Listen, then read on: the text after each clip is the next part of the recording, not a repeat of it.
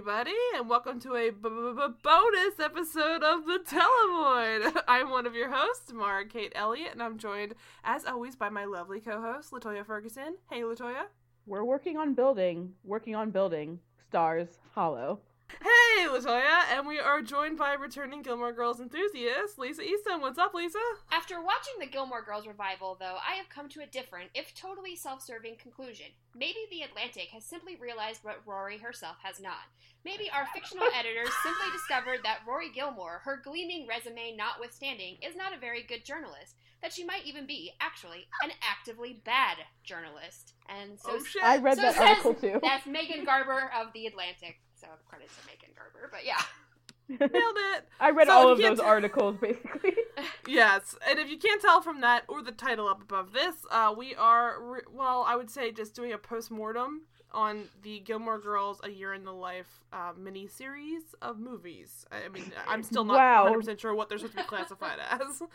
They're mini series, right? But they're not movies. I don't know. Don't sue us either, Gavin It's- Malone. Um, Yeah, it's four 90 minute episodes, is basically it. yes, They're getting and, their Ryan I mean, Murphy on. I was gonna say it's it's FX length episodes as done by Ryan Murphy. they were. So instead of like uh, like like literally horrifying everybody on Twitter with like 3000 words apiece on what we thought of this, we decided to just kind of come back in and just like say, "Hey guys, so we know we just did an episode where we like threw just to the wolves, but Uh, deservedly my thoughts after watching this, my my my I literally had a moment the other day. I think I might have even been in the shower, so it was like literally like completely um Whoa. I Creepy. feel, I feel like we should like pipe in the porn music here or something.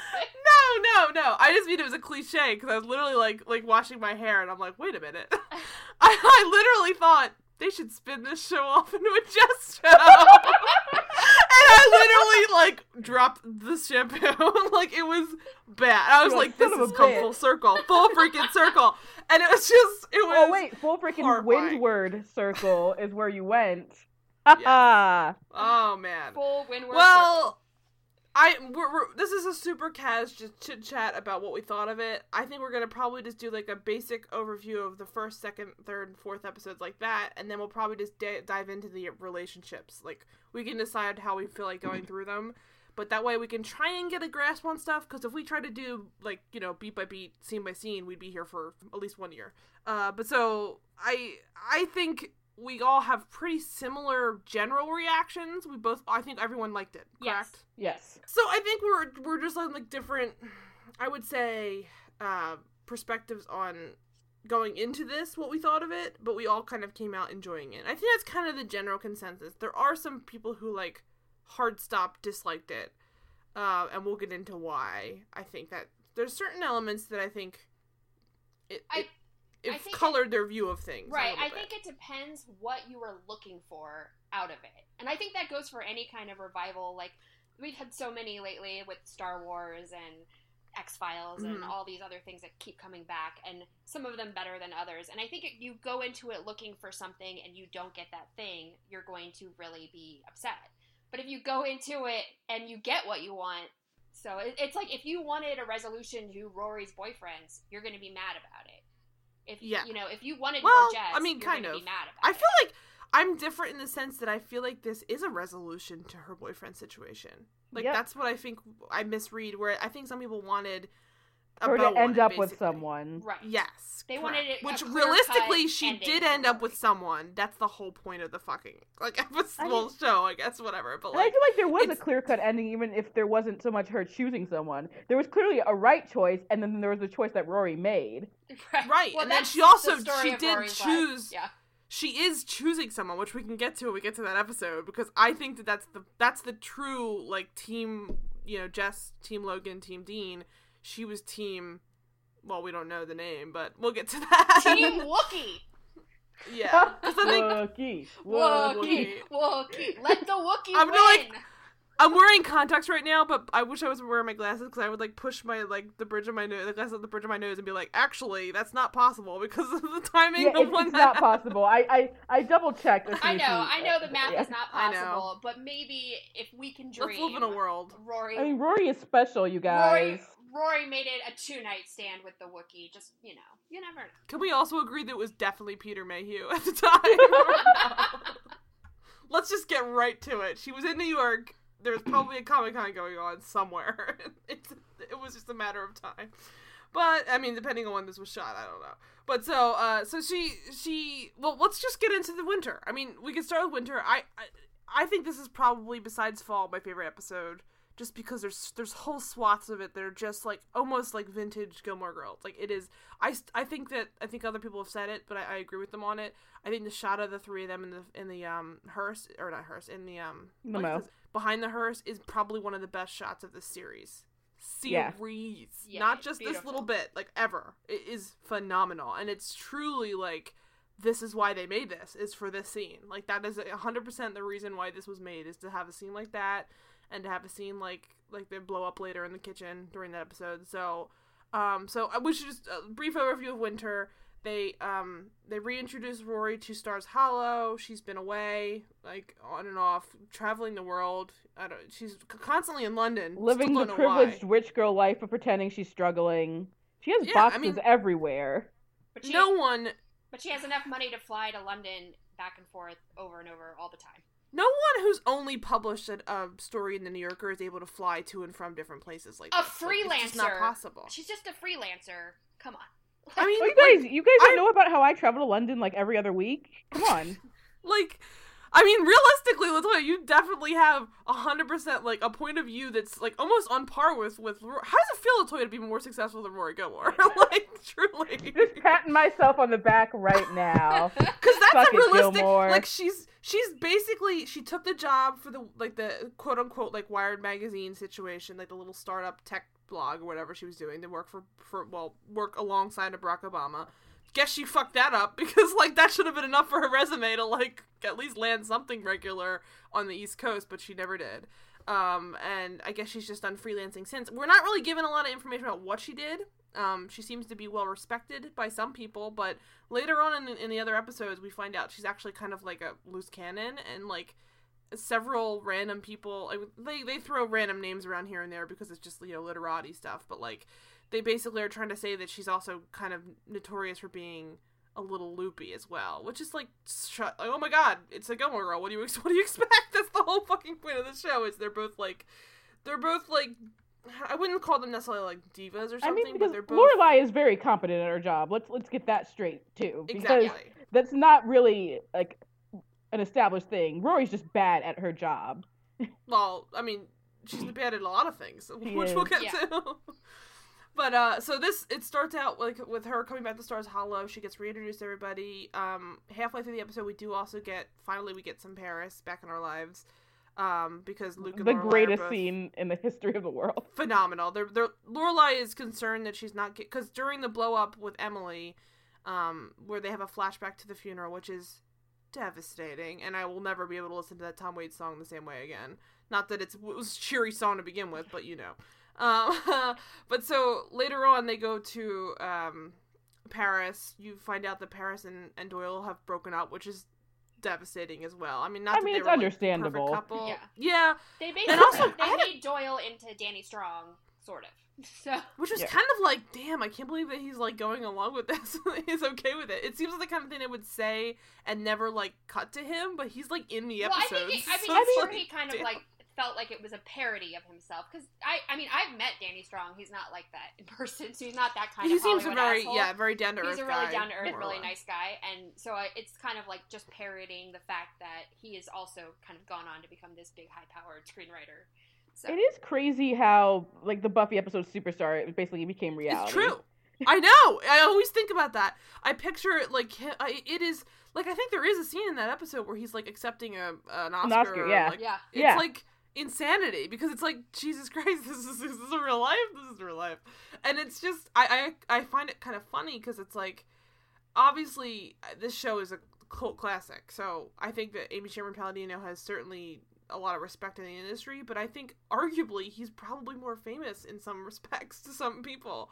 So it's like he's damn. got Emmy, he's got Emmys, man. He's got Yeah, multiple, multiple I think. Yeah, multiple. Yeah, even even like I mean, I would say like a certain people on the show like they they cameo more than they actually show up. Like even like Jared Padalecki is like someone who he is acting very. He's like a tiny little role. He's acting very like. Oh, He's hey, a what's super up? busy guy, He, which is he why it's flew even in more ridiculous that Chad Michael to- Murray is not in this show. But Oh Dear my god! Fuck We'll Chad we'll Michael get- Murray. Let's get to that bullshit. scene. Yeah, so we're we in winter. Ever. Paris comes to town, um, and I, there's like an ongoing thing where Rory lost a bunch of her boxes in transit. I, I don't know sent how them you to a million live- places instead of storage. But also, I'm super confused because she says she lives in Brooklyn.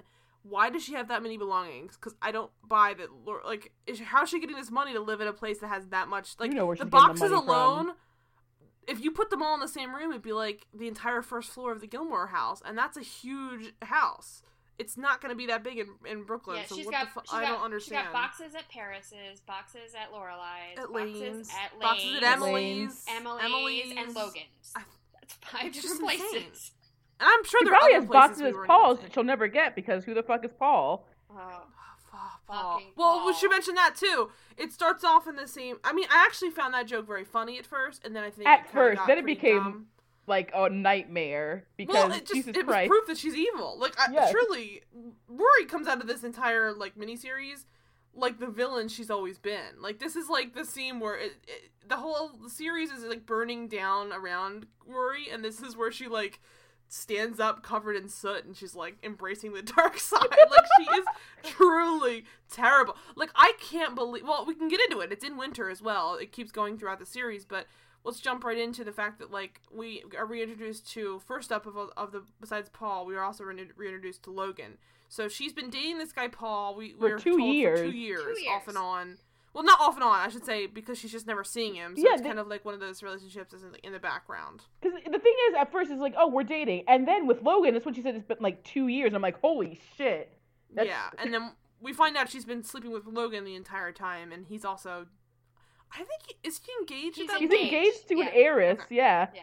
So he's also he's engaged. He's not just dating her. So that's already escalated itself as well. So it's not like it's something that, you know, it's not subtle. Like there's not these there's not these like subtle things where it's like, huh, I wonder what happened with Logan. Okay. It's just- not like a matter of, oh, it's complicated for the relationships. No, they're like in serious relationships. Well, here's Yeah. the thing with the Paul thing. Like, yeah, Rory is a shithead for treating this guy the way she does, and and by the end of it, they're together now for three years when they finally break up in the last episode via Yeah. text. But it's like, okay, Paul, what kind of no self esteem having loser are you Right? that you're gonna put up with Rory Gilmore's Gilmore's bullshit for that long? Like, come on. Can we just say like maybe the one thing that we could take away from this entire series is that maybe the one thing Rory's good at is fucking. Like that's it. Everything else is whatever, but she's very good at sex So- because that would make a lot of sense. if that's true, then why does Jess still care for Rory? Because they never did. because he's never slept with her. That's the point. I mean, let's Is see. he wants what he can't have. The best sex alive. I don't 'Cause know. Obviously, I don't her know. sex broke up a marriage. We know that. Right. Her I sex has gotten Logan to like have an affair when he's engaged. He's giving her a house. He was going to give her a house in You're Maine, not gonna give her a house so house. she could be a kept woman as his mistress.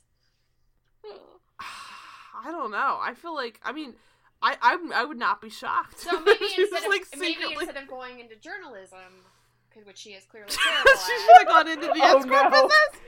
I'm She, she knows turn. plenty of high end contacts. I mean, it would have worked out probably pretty I- well. I And mean, also, I'm not. I guess- I'm not Here, like. I'll, I'll I'll clarify real quick because I know people are already like probably mad at said it. No, I am not saying that Rory is the reason that Dean and Lindsay got like divorced. Like they had problems. Dean is definitely as much at fault as Rory. I'm not just defending Dean. Okay, didn't help though. Didn't help. making sure people don't get upset because you know you know how they go. I thought you were going to clarify something because I said Rory should go into porn. Oh no, go into porn all you want, Rory. Maybe She'd probably be be good at great at it. Oh my god, those big blue eyes, please. But uh, so Oh, no. so I think that like I think that she kind of introduces Paul sort of like everyone like, haha guys, see, you all wanted her to end up with one of these guys, and she's gonna end up with this weirdo. And then we find out quickly that she's not even really interested in him, and it sort of throws it right out the window. Um, in the meantime, since the series has ended, um, Lorelai is um, living like honestly, a question I had. If they've been together since the end of the series and it's been Nine- say ten odd years, Nine years. aren't they common? Aren't they common law married at this point? I don't know the Uh, we- laws in Connecticut. yeah, it depends on the Connecticut laws. I think that I think that's kind of common. I think common law marriage is Hold seven on. years basically. Well, everywhere. Emily's not gonna c- uh, consider that marriage. Oh well, no, I agree, but it's still like technically speaking that they're already married, so they probably could have addressed that, but I guess they didn't. They didn't want to. I don't know. Maybe in that th- that less than three weeks that they were apart, that Luke mentions they didn't live together, and that that like restarts it over. I don't know. I don't know how it works. Connecticut does not recognize common law marriages. There it is. ah, there it Way to is. pick the perfect place to, to not have to address that. There Actually, Yeah, they were they worked it. I, they must have had this conversation in the writers' room. It's- so I doubt they did, but it was a happy. like, But um, so yeah, so so this episode, it's mostly like um flashbacks to the funeral. There's a little bit of like you know, haha, here's where everybody's at now in their lives. Um, Kirk is running around town driving an Uber instead of. and he has the the second best pet in Stars Hollow. I love that they never ever explain or reference why he has a pig as a pet. It's oh just no, they a- do, they do. Well, it's like they were thinking of having children, and the town collectively got him a pig So to nip that in the bud. children. Yeah. But they don't ever like address it beyond that. That's just That- explaining. that's how all it you happened. need. Yeah. That's all you need when Exactly. it comes to Kirk. There's no like conversation about like is he gonna keep that forever? Like none, Yes. none of this like where it lives, what happens with it. It just is like it. He walks it like it's a dog. It's the greatest. It's like a God. fucking like the the busy world of Richard Scarry situation where he's like walking up. Deep cut, deep Yeah. cut. Yeah. So he's so he's But yes, the like first best pet, of course, is Paul Anka. yeah. Oh, yes, always. Chewie's And dad, of course. Uh, another person that looks really good. I think Sean Gunn has aged quite well. compared Oh to some of the yeah, I was like, what happened? I know it was like, are we all still pretending that, that, that he's like a weirdo because he looks really good? Just, like not like really good, but just very good.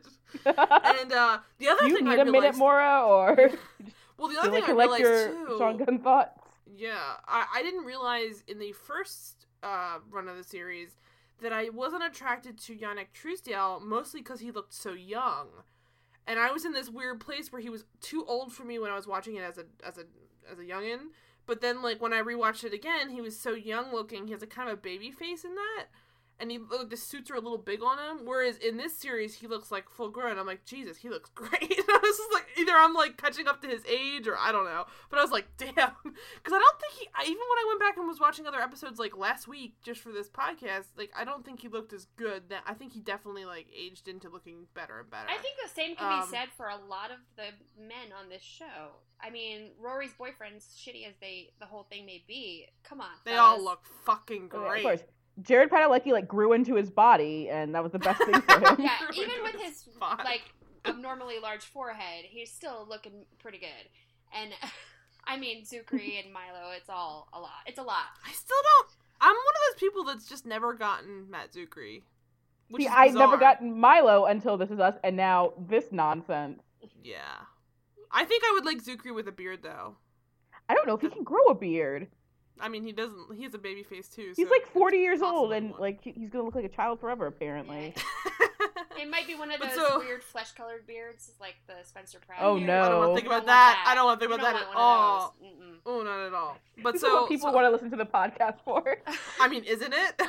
also a fleshy skin colored beard. Welcome to Beard Talk with Maura Latoya Lisa. Oh, Beard talk. God. Okay, so so winter. Do we have any like greatest hits of winter? Because we we kind of already co- covered most of it. Like it, it's pretty much based in like catching everybody up to where they were. There's some stuff with Taylor in the sewers. There's like trying to get sewer systems, which Because I agree. I think Taylor smart- cares about. They all laugh that off. That's a solid. Like for once, I'm like, yeah, Taylor makes sense. Sewers are great. Fuck. I do like, appreciate that by, like, the- But by the end of the run, like they acknowledge that yeah, they have sewers now. Yeah. So. Yeah, and they love they love their sewers.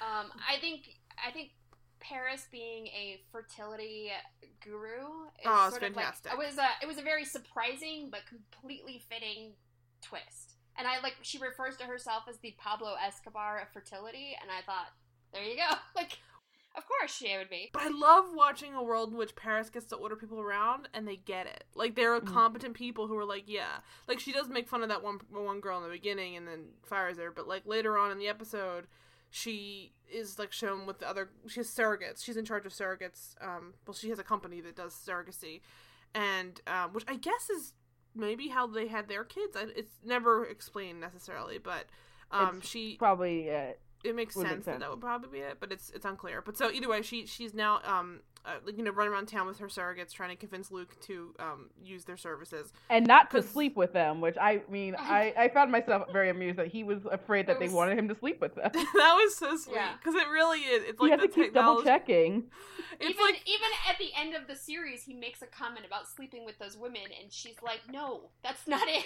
That was we've like- gotta, we've got to get this figured out." I'll never forget. My mom once was uh, near me when I was like I was streaming something on Twitch. I was watching someone play a video game on Twitch, and then she like walked in. She's like, "Can they see me?" And I'm like, "No." I'm like, "It's a webcam on someone else's computer." But like that's the kind of thing where he was just like, like the only way he can envision a, a world in which they get pregnant is if he sleeps with them. Like the technology goes way over his head, and he does not comprehend it. That's why when people were saying like, why would Luke have a? There's a part where I love the wireless thing where Luke has wireless. There's a part later on where Luke is like um mad that everyone's using his wireless, but they're like, everyone's like, why would he have li- wireless wireless to begin with? I'm like, one, he absolutely did not do that himself. Like you think Luke installed a router? No. And then secondly, he did it probably because Lorelai or Rory insisted Yeah. on getting a router. It was said, like fine. something that like Lorelai or Rory uses, like Jess probably also uses it, but like he's not giving it out to people. And he does live with Lorelai, but I'm sure he still uses the upstairs as like kind of either like he rents it out or he does something. So it's probably as much a residential wireless as it is a public one. Mhm. And no one gives a shit in this town. They just want anybody's Wi-Fi. So Yeah. I'm surprised there's not more more available Wi-Fi's on the street though. That's a little shocking because there's so, so many little town uh, stores there. But Well. Taylor was case. focusing on the, the sewers. He wasn't focusing on the town wireless. Yeah. So and then which would make actually that would have been also nice too. so Taylor was although Taylor does uh YouTube Zoella, so I was like that's a little like weird insight into the world of Taylor Dosey. He like literally like subs like Zoella, which if you're not familiar with Zoella, she's like a beauty uh, guru like like vlogger, a lifestyle vlogger on YouTube. So it's a, and she's like maybe 22, so it's a little bizarre. And she's British, so there's a whole bunch of like what? Ta- Taylor Taylor Dosey has many depths that we. yeah it's just a fascinating so- pull like i would i would not be shocked if he if he was like i don't know like i could just picture him using like tips on how to like decorate certain things or whatever and he's like this is great but so so yeah so th- that's that's winter i mean there's some other little bits here Uh, and there that keep I guess back. I appreciated the return those. of the town troubadour. yes and his sister was also great too i loved I, that. I like I I I was I even told my brother before like they even revealed his like I hope no one else is trying to like hone, horn in on his like his turf because you know what Yes. happened and then she showed up and I was like I was so happy. Yeah, it It's was a really good little bit. Yeah. Yeah, and then um I mean it kind of transitions right into spring because the towards the end of it uh, eventually Lorelai gets Emily to go to therapy. And somehow like it, it there's like an interim between winter and spring that lasts like a year. but like they're they are they go from like we'll go to we'll go to therapy next Tuesday when it's like snow on the ground and then they show up therapy and, and it's like like bright and sunny outside, but fine, whatever. Um, and then into into spring, we finally meet um, one of many cameos in, in the show, but um, well, then Latoya's probably not super fond of, but uh, they are. Uh, it's it's like a ongoing therapy session, which I, I still I think it's like one of the worst therapists. I don't I'm not super familiar with therapy, but I feel like she does nothing. just I mean, well, how can she do anything with these two? yeah. When she shows up to audition for Stars Hollow the musical, you're like, oh, that's why she's a bad therapist. But that's not why she's a bad therapist. Yeah. And because look what was happening in those therapy sessions with Lorelai and Emily. it would be tough. I agree, but oh also my like god. part of it is just letting them talk. And I don't think she even really does that. She kind of lets them They- just sit there.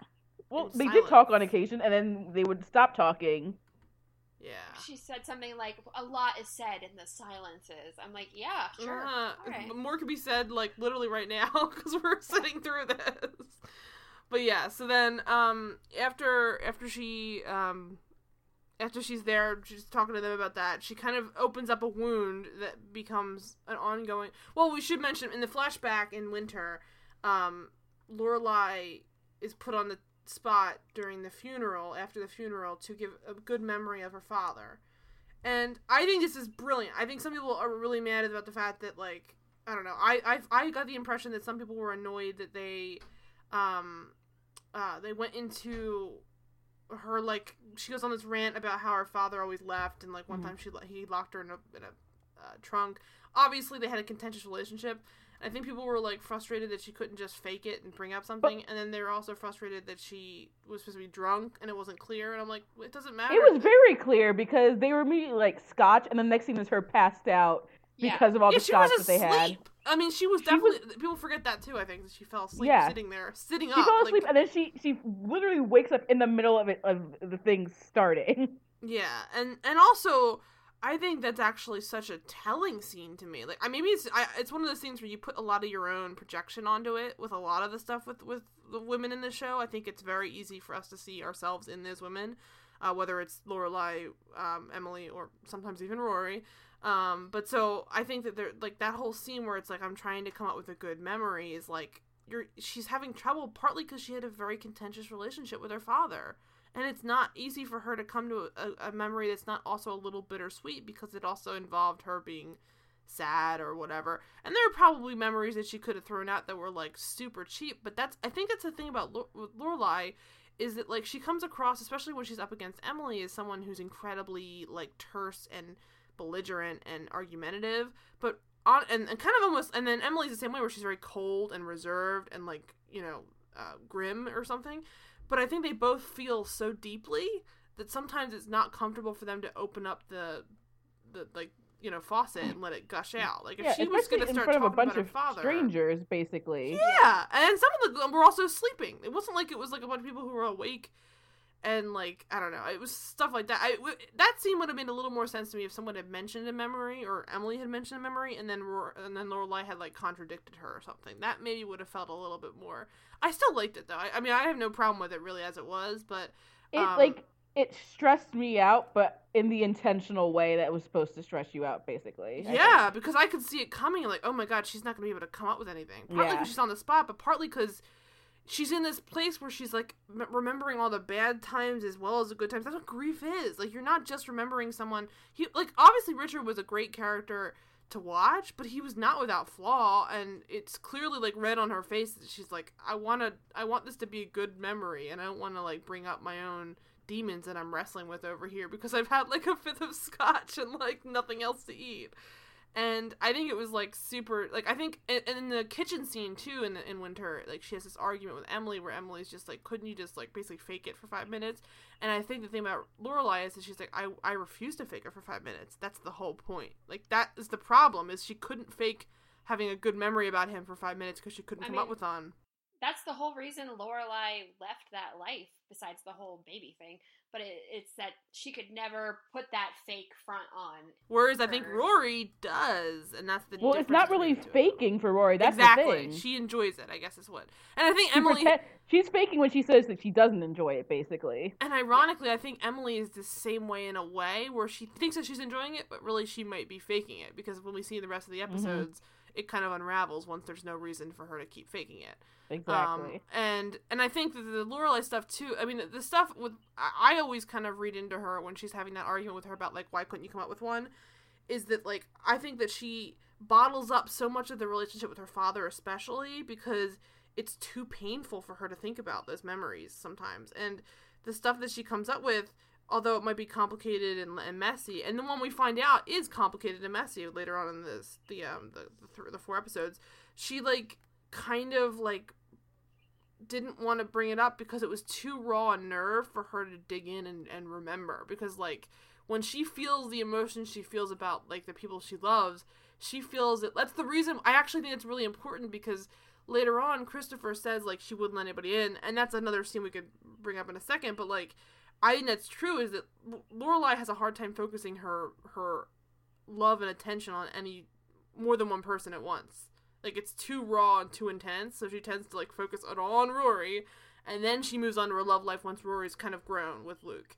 And I think that that's kind of like it's true of her father, where it's like if she was focusing all her energy in the true depth of, of the emotions she feels for the people around her, she'd go crazy because it's just she'd be like a nonstop like I don't even know what Lorelai would look like if she was truly like giving her emotions all the time. Like it, it's weird though for someone who like talks as much as she does. I don't think that she's ever really very open with her feelings about people unless it's really like do or die. Like even like Luke. That's Max Medina. He, he, he knows. Yeah, but I think That's that's, who I was upset was not around. Because it's, it's it's why she does really well with Luke is I think that they both are people that don't really express their emotions very well. they both just stand next to each other for ten years and don't even get married. Like that's the point. Is like that should speak for itself in some way, and it does. But um, I think I think Emily wanted her to speak for herself in that moment, and she just didn't come through. And then so there's a, a big big falling out about that. They go over it in the therapist's office. Therapist does Kind like of. nothing to help. she just lets her vent about it. Doesn't take a side. Yeah. Not that you should take a side necessarily, but you should at least try and help them work through it. But she just kind of sits there and lets it happen, which is its own version of therapy. There are some people that do talk. I think it's like mostly talk therapy is what it's called, where it's just letting them vent basically, and that's fine too. it- Um, They're both very stubborn anyway, so it could be the best therapist in the world, and true. I doubt it would help too much. Um. Uh. So in in the next couple scenes in spring, um, you you guys didn't help me. I'm not like everything kind of bleeds together because I was crying I'm, nonstop like, I only- through winter. I was looking for recaps, but I'm I'm- just I only have the AV Club reviews open so I could like just make sure I Yeah. remember what's in which episodes.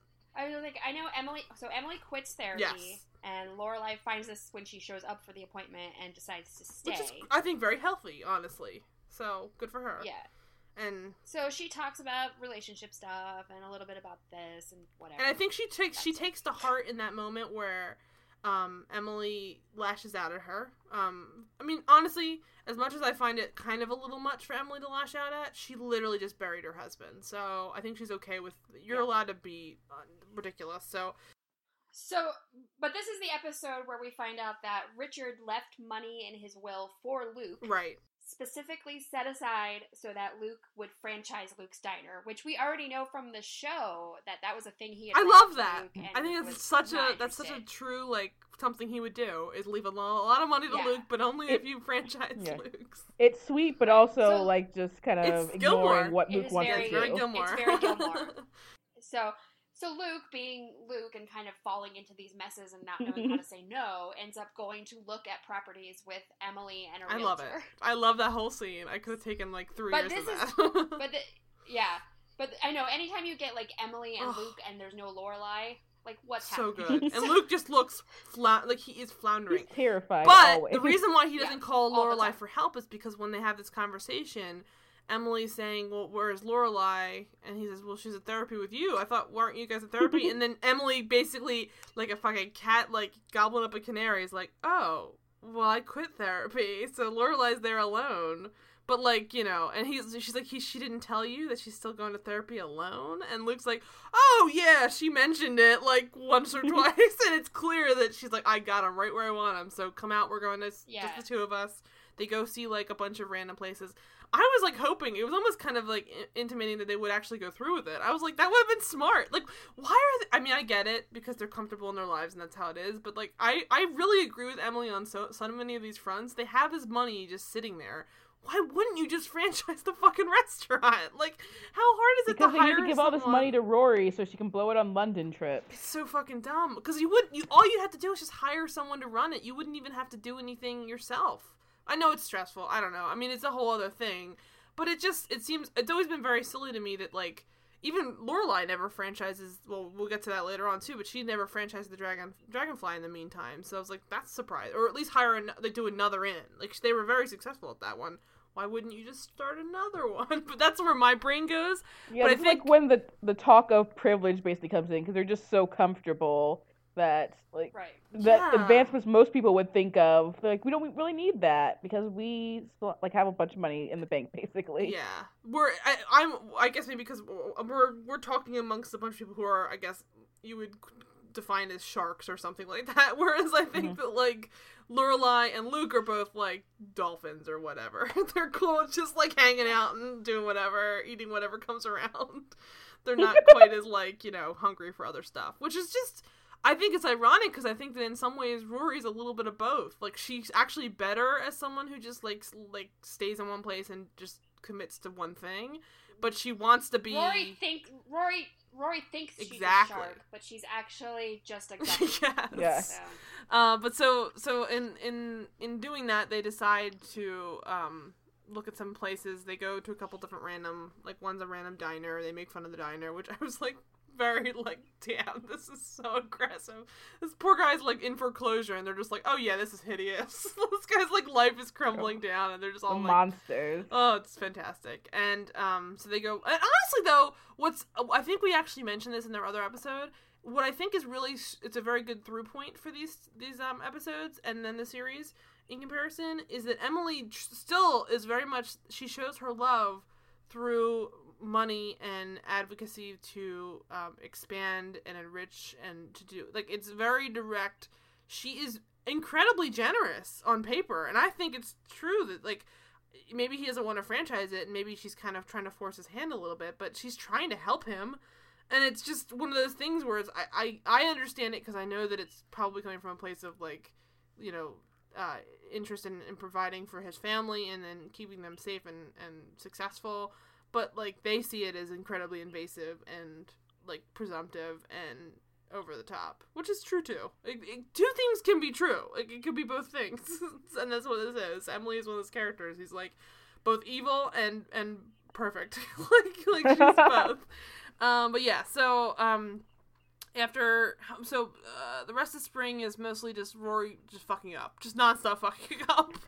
Which God. Pretty much. we're gonna save, I think, some of the relationship stuff till when we talk about the relationships. But she is now, I think, kind of hitting a wall because um, Logan is progressively getting closer and closer with his Mm. um, fiance.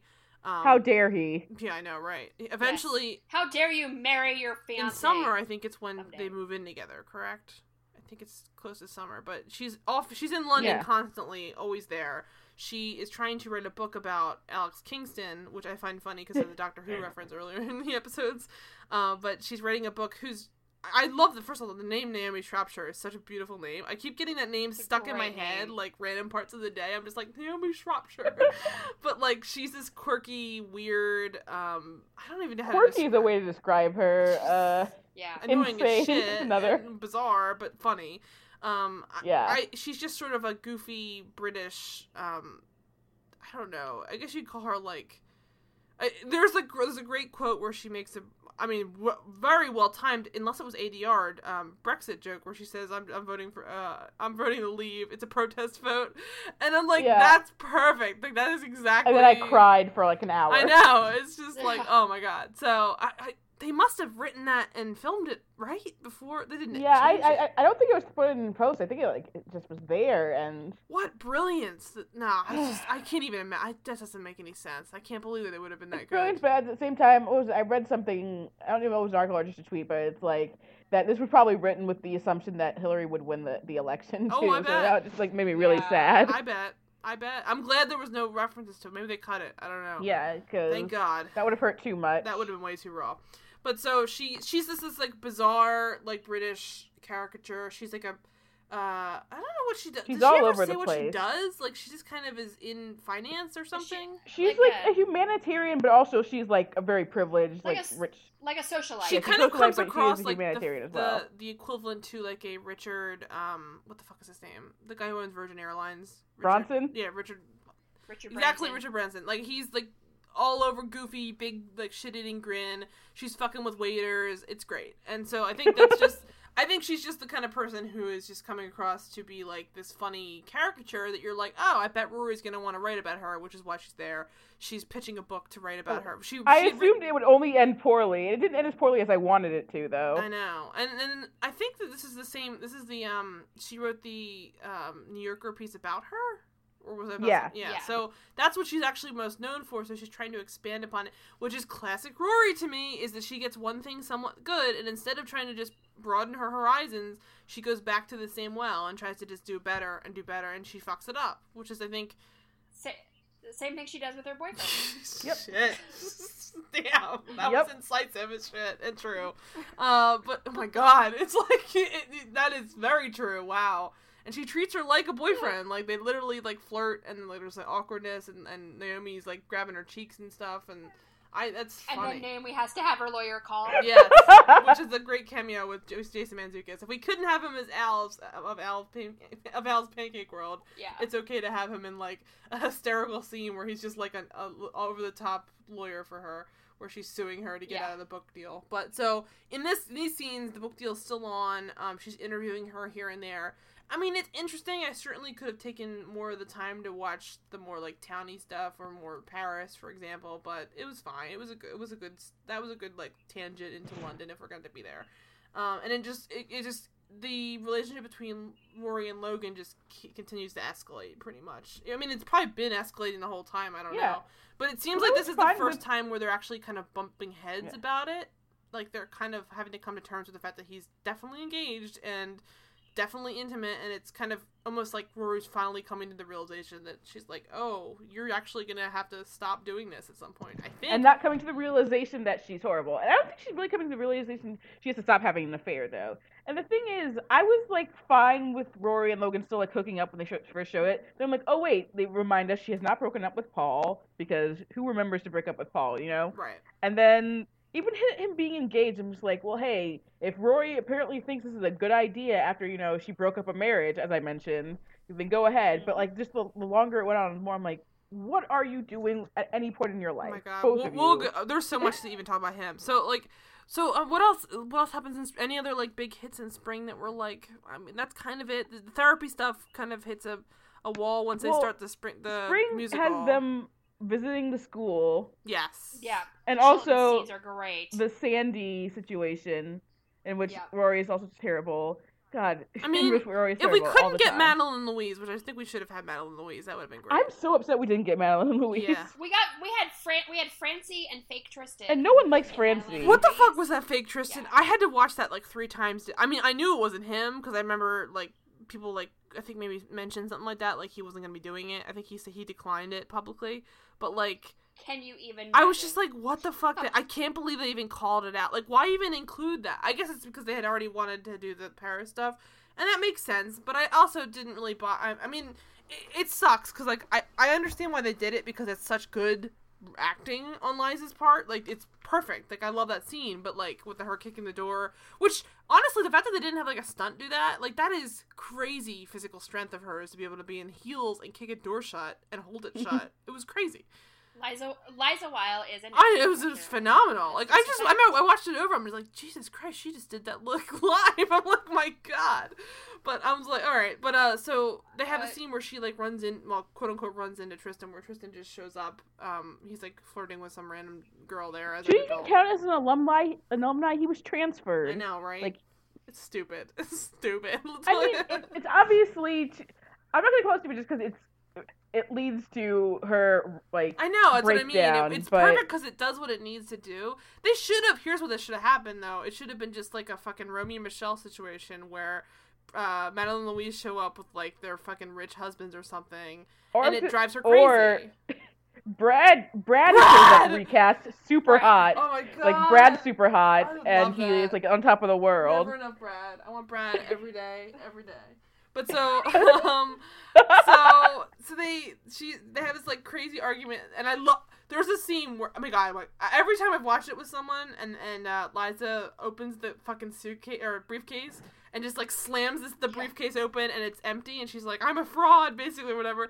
It is so good. Like that is such good comedy. I could have taken an entire episode that was just nonstop Paris. I swear to God, like he Just is. her opening briefcases every other I minute. Want, I want I want a whole spin off about Paris Geller, fertility doctor. You know, just She's she's living her phenomenal. I mean, that's all those those thing. scenes are really saying too. It's like it's not just like the writing is excellent.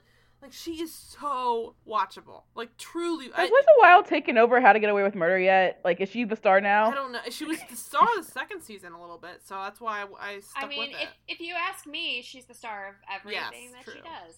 And I find it so, I mean, this is kind of, I think, goes for a lot of the people that are on this show. And I know that's their job, they're actors, but for them are literally stepping off the set of, like, How to Get Away with Murder, playing a very serious, dramatic character, and then back to playing Paris like she never I mean, it, that's what's so amazing is that I actually think that in some scenes, it, some people are not um, as quite as gelling. Like it takes a second for them to get back into it. But there are some people that are such consummate professionals. Like Michael Winters is the same way, where it's like, oh my god, I'm like, how is this not the same exact person exactly? Like if you put him, like Like, do you mean you just believe that Michael Winters has been on the Warner Brothers backlot, like playing Taylor for all this You're, time? you're joking, but like maybe he could be a perfect docent. Like no, no one ever question it because he'd be like, "Yeah, of course you're here doing this. This is hilarious."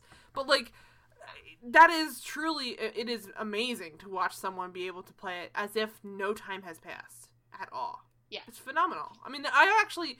Think the, the the main leads maybe because they have more work to, to do. It's a little tougher for them to just like lug that and then do all this other stuff. So it's maybe a little bit better for this the supporting actors to get to that. But But I, I still think most almost everyone really fell into the same Yes. rhythms and the same chemistry that they had nine years ago. And even Melissa McCarthy came in and did one day, and she was She did like ten minutes. It seemed like, and she nailed it. Uh, Well, yeah, it was what like one day of shooting. No, I know it's she just it's fantastic, and it and it's a, it's a it's a very Yeah. impressive like ability to just jump right back into it. That's what I think. This is why this series, this this revival has I think succeeded in ways other ones have not. Is that they didn't dwell on the fact that things have changed so much in order to explain away why they have a little bit different vibes, and it Right. works. It was just this is the show's been happening in these nine years. You just weren't. I mean, if you can watch those scenes of Paris and not feel like that's a human being that has progressed to a point where she's like in charge of a lot of shit and owns a brownstone and other places, is just sort of like a, a five story Right. That's- Don't forget. it's just it's it's maddening. Like I could not believe like that per- like I, I I it's hard for me to to to understand the fact that that doesn't it's not a real person that exists because it feels like it has such momentum as the show ends up until this point. It feels like she has to have existed for all this work to be done because she's just so successful at doing the shit she's doing. I just buy And that's why I get like frustrated with what I call like basically the insta development for Jess because again, I appreciate adult Jess, but from Mhm. seeing the teenage Jess that we saw to when he like he comes back uh, uh, like you know those times, it makes no logical sense to me other than oh, Amy Sherman Palladino and Dana Palladino wanted him to grow.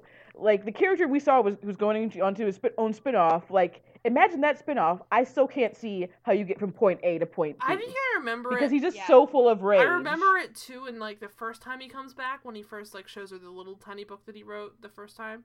Um, he like sits with her in, in the in the bedroom at the Gilmore's mansion, and I'll never forget it because I remember thinking like I, I didn't think it like in exact words, but like thinking back on it, basically I was trying to think like.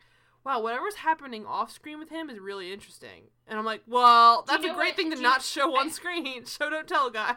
I um I figured out the key to Jess's character Mhm. development when he came back in season four for Liz and TJ's Mhm. wedding, and Luke had the self help books. He listened and to Luke it. handed them to Jess after the whole Brilliant. Thing. Handed them to Jess. So Jess went off and read some self help books, and he came back a fully actualized human being. I do think Who needs a spin-off when you can just do that? I know, and I do think There that you he's go. the type of person that if he had someone, if he listened to someone like Luke, honestly, but like if he listened to someone who just sat him down and said, actually Lorelai as well, where so they just like forced him to do his shit, and he got stuff handled. He is a cre- he even in the first time he's introduced, like he's a little bit like you know marble mouthed and, and and rude as fuck always, but like he he's rough around the edges, but he's very competent and interesting and engaged with stuff. He reads a lot. Like he's not somebody who's just like a boring person. He has the the interesting interesting elements there. He's just not putting them into the good enough use. He's kind of just being a little bit like a smart ass and stuff. But anyway, I mean, we'll we'll, oh my god, we'll have to get into that when we get to the Jess part. But so so after spring, um, it goes into summer. Summer is I I would say Oh, prob- I, I had a few more spring Oh, things because ahead. spring. Spring uh, stuff? Well, as uh, it was uh, winter that had uh, we have a reveal that Michelle is in fact gay Yes. after like the entire Yes. series basically had to pre- has to try to pretend that he was straight, and you know it was WB, and you know how they were back in the day with like LGBTQ characters. It was a struggle in general. So, but like WB, especially because they were, I would say, so ahead of their time in a lot of things. That's kind of one of the things that like makes you want you look back and appreciate it. It's so weird how the gay thing specifically would get like turned down when it exists, like on Buffy or Dawson's Creek. And then Gilmore Girls, it just did not exist at all. Even though like you have characters like Michelle and Taylor, which uh, here in the spring episode they confirm 100% Taylor is not gay, or at least he is still not coming According out. to Taylor. yes. Yeah. I feel like Taylor was born in an egg or something. He was just- Like, He just showed up like him, naked in like the space where his grocery store is, and then he's like, "This is this will do." Already, already like sixty years old and Yes. and bald. Just Yeah, like how Luke was fully like fully formed when he like was born and like plaid go. and a backwards Luke baseball already cap had a hat. Yeah. and receding Yeah. hairline. Yeah, that was all there. Uh, let's see. Spring also has uh the, the reveal of Mr. Kim, which I I died I died at. Oh, Yeah. I wish it had been someone. I mean, that, that would I have didn't been. even need it to be don't anyone know. special. That's I one of those things where I would I have loved like appreciated. a young and vibrant. Oh, her Mr. dad's Kim. just over there like he always like, is. what? Yeah. Yeah, that was it was it was nice, but I, I that was one of those things where I was like, okay, now there's like a lot of fan service. There was a couple Mhm. t- moments where I was like, this is Yeah. so I'm- fan servicey. I'm okay with fan service though because that's the reason why this shit exists. They- Like they're not gonna bring, Yeah, and they're they not did gonna shut out Team Gilmore Paris. Girls if you know there's not a big movement to bring it back. So come on, fan service is fine. And they they shouted out Team Paris, which I appreciated, although that was, was obviously in the supposed to be like of Doyle, tongue in cheek. yeah. So But no, that to me was clearly like a nod. I would say because I think that's probably the most fam- like obviously like it's Rory Jess for most people, but uh, and then obviously there are some people who are Rory Logan. But um, I think the most popular fan relationship for a lot of people is is Even though it's like Paris, Paris because is I too think good for her, so Not subtle. yeah. Well, of course. I mean, that's a whole other. By we'll get way, to that if you're- part when we get if to you're the out there and you're Team Logan, please write me a letter and tell me Oh, what's wrong with you. oh no. I re- no, I'm worried for people who are Yeah. Team Logan at this point. Like, I would say I understand in the series because season seven did a lot of rebooting with him. I don't like I don't like him ever, but I think I did a lot of stuff to make it like easier to swallow that pill. But like, this is nuts. Like, if you're into We'll, him we'll, at this we'll, we'll, point, we'll go into it. I worry uh, about yeah, you, Spring man. also has uh, the cameo from Mae Whitman, Lauren Graham's better TV Yes. daughter. So Oh shit! yeah, she's there as also It's- like. let's talk about I- the line shit. Can we talk about the line shit? Oh my god, the Oh lines God. shit. She pitches a Condé small. Nast. She goes to con. So that is the Condé Nast uh, interview that she's talking about, right? Yes, it's specifically Right, for GQ GQ. Apparently, they they eventually elaborate on, but like she just keeps saying Condé Nast five million times. and As if as if Condé Nast is its own magazine, which it is not. It is not, and that's supposed to make me so confused. I'm like, I don't understand what she's saying because there's like a million different things she could be talking about. It could be like a little blip on it on the like like it could be nothing. you know no, no offense to the little blips on Condé Nast's like thing, but it could still, be. It could be. She could be going for an interview for Golf Digest and still be working Right. for Condé Nast. So exactly like. Ugh. And so she calls a favor in um, when they're in London. One of the many times she's in London for Mitchell Mitchum Huntsberger, Who shows the, up and he's uh, like, "Yeah, I know what my son's doing. the- it's you." yeah. Yeah. Mitchell and I Huntsberger was love right that all along. Oh my god, he's honestly I- as much as I hated Mitchum in the in the run of the series, he truly called it like he saw it, and it was way before his time when it came to her. He was right that she didn't have it. He was right that they didn't really belong together because she's willing to do shit like this, I guess. And like I love that scene because it's so interesting because you're watching it and you see Rory kind of like, ugh, your father's being annoying again. I'm like, bitch, you're here with him and he's engaged. Her father has his father has every right to be like, what the fuck are you doing? First of all, be cleaner about this. You're you're flaunting it around town at the family restaurant like an idiot. And secondly, like he's allowed to be like, what are you doing? Like you shouldn't like he's he has every right to be rude to her. Like that's the reason why I never understood the fight with Lorelai and, and Rory where they're she was like, Mom, why are you being so mean about Dean and shit? It's like Cause she's calling out the fact that you're being an asshole. like she's allowed to be mean about this. You're an awful person. Let her judge you.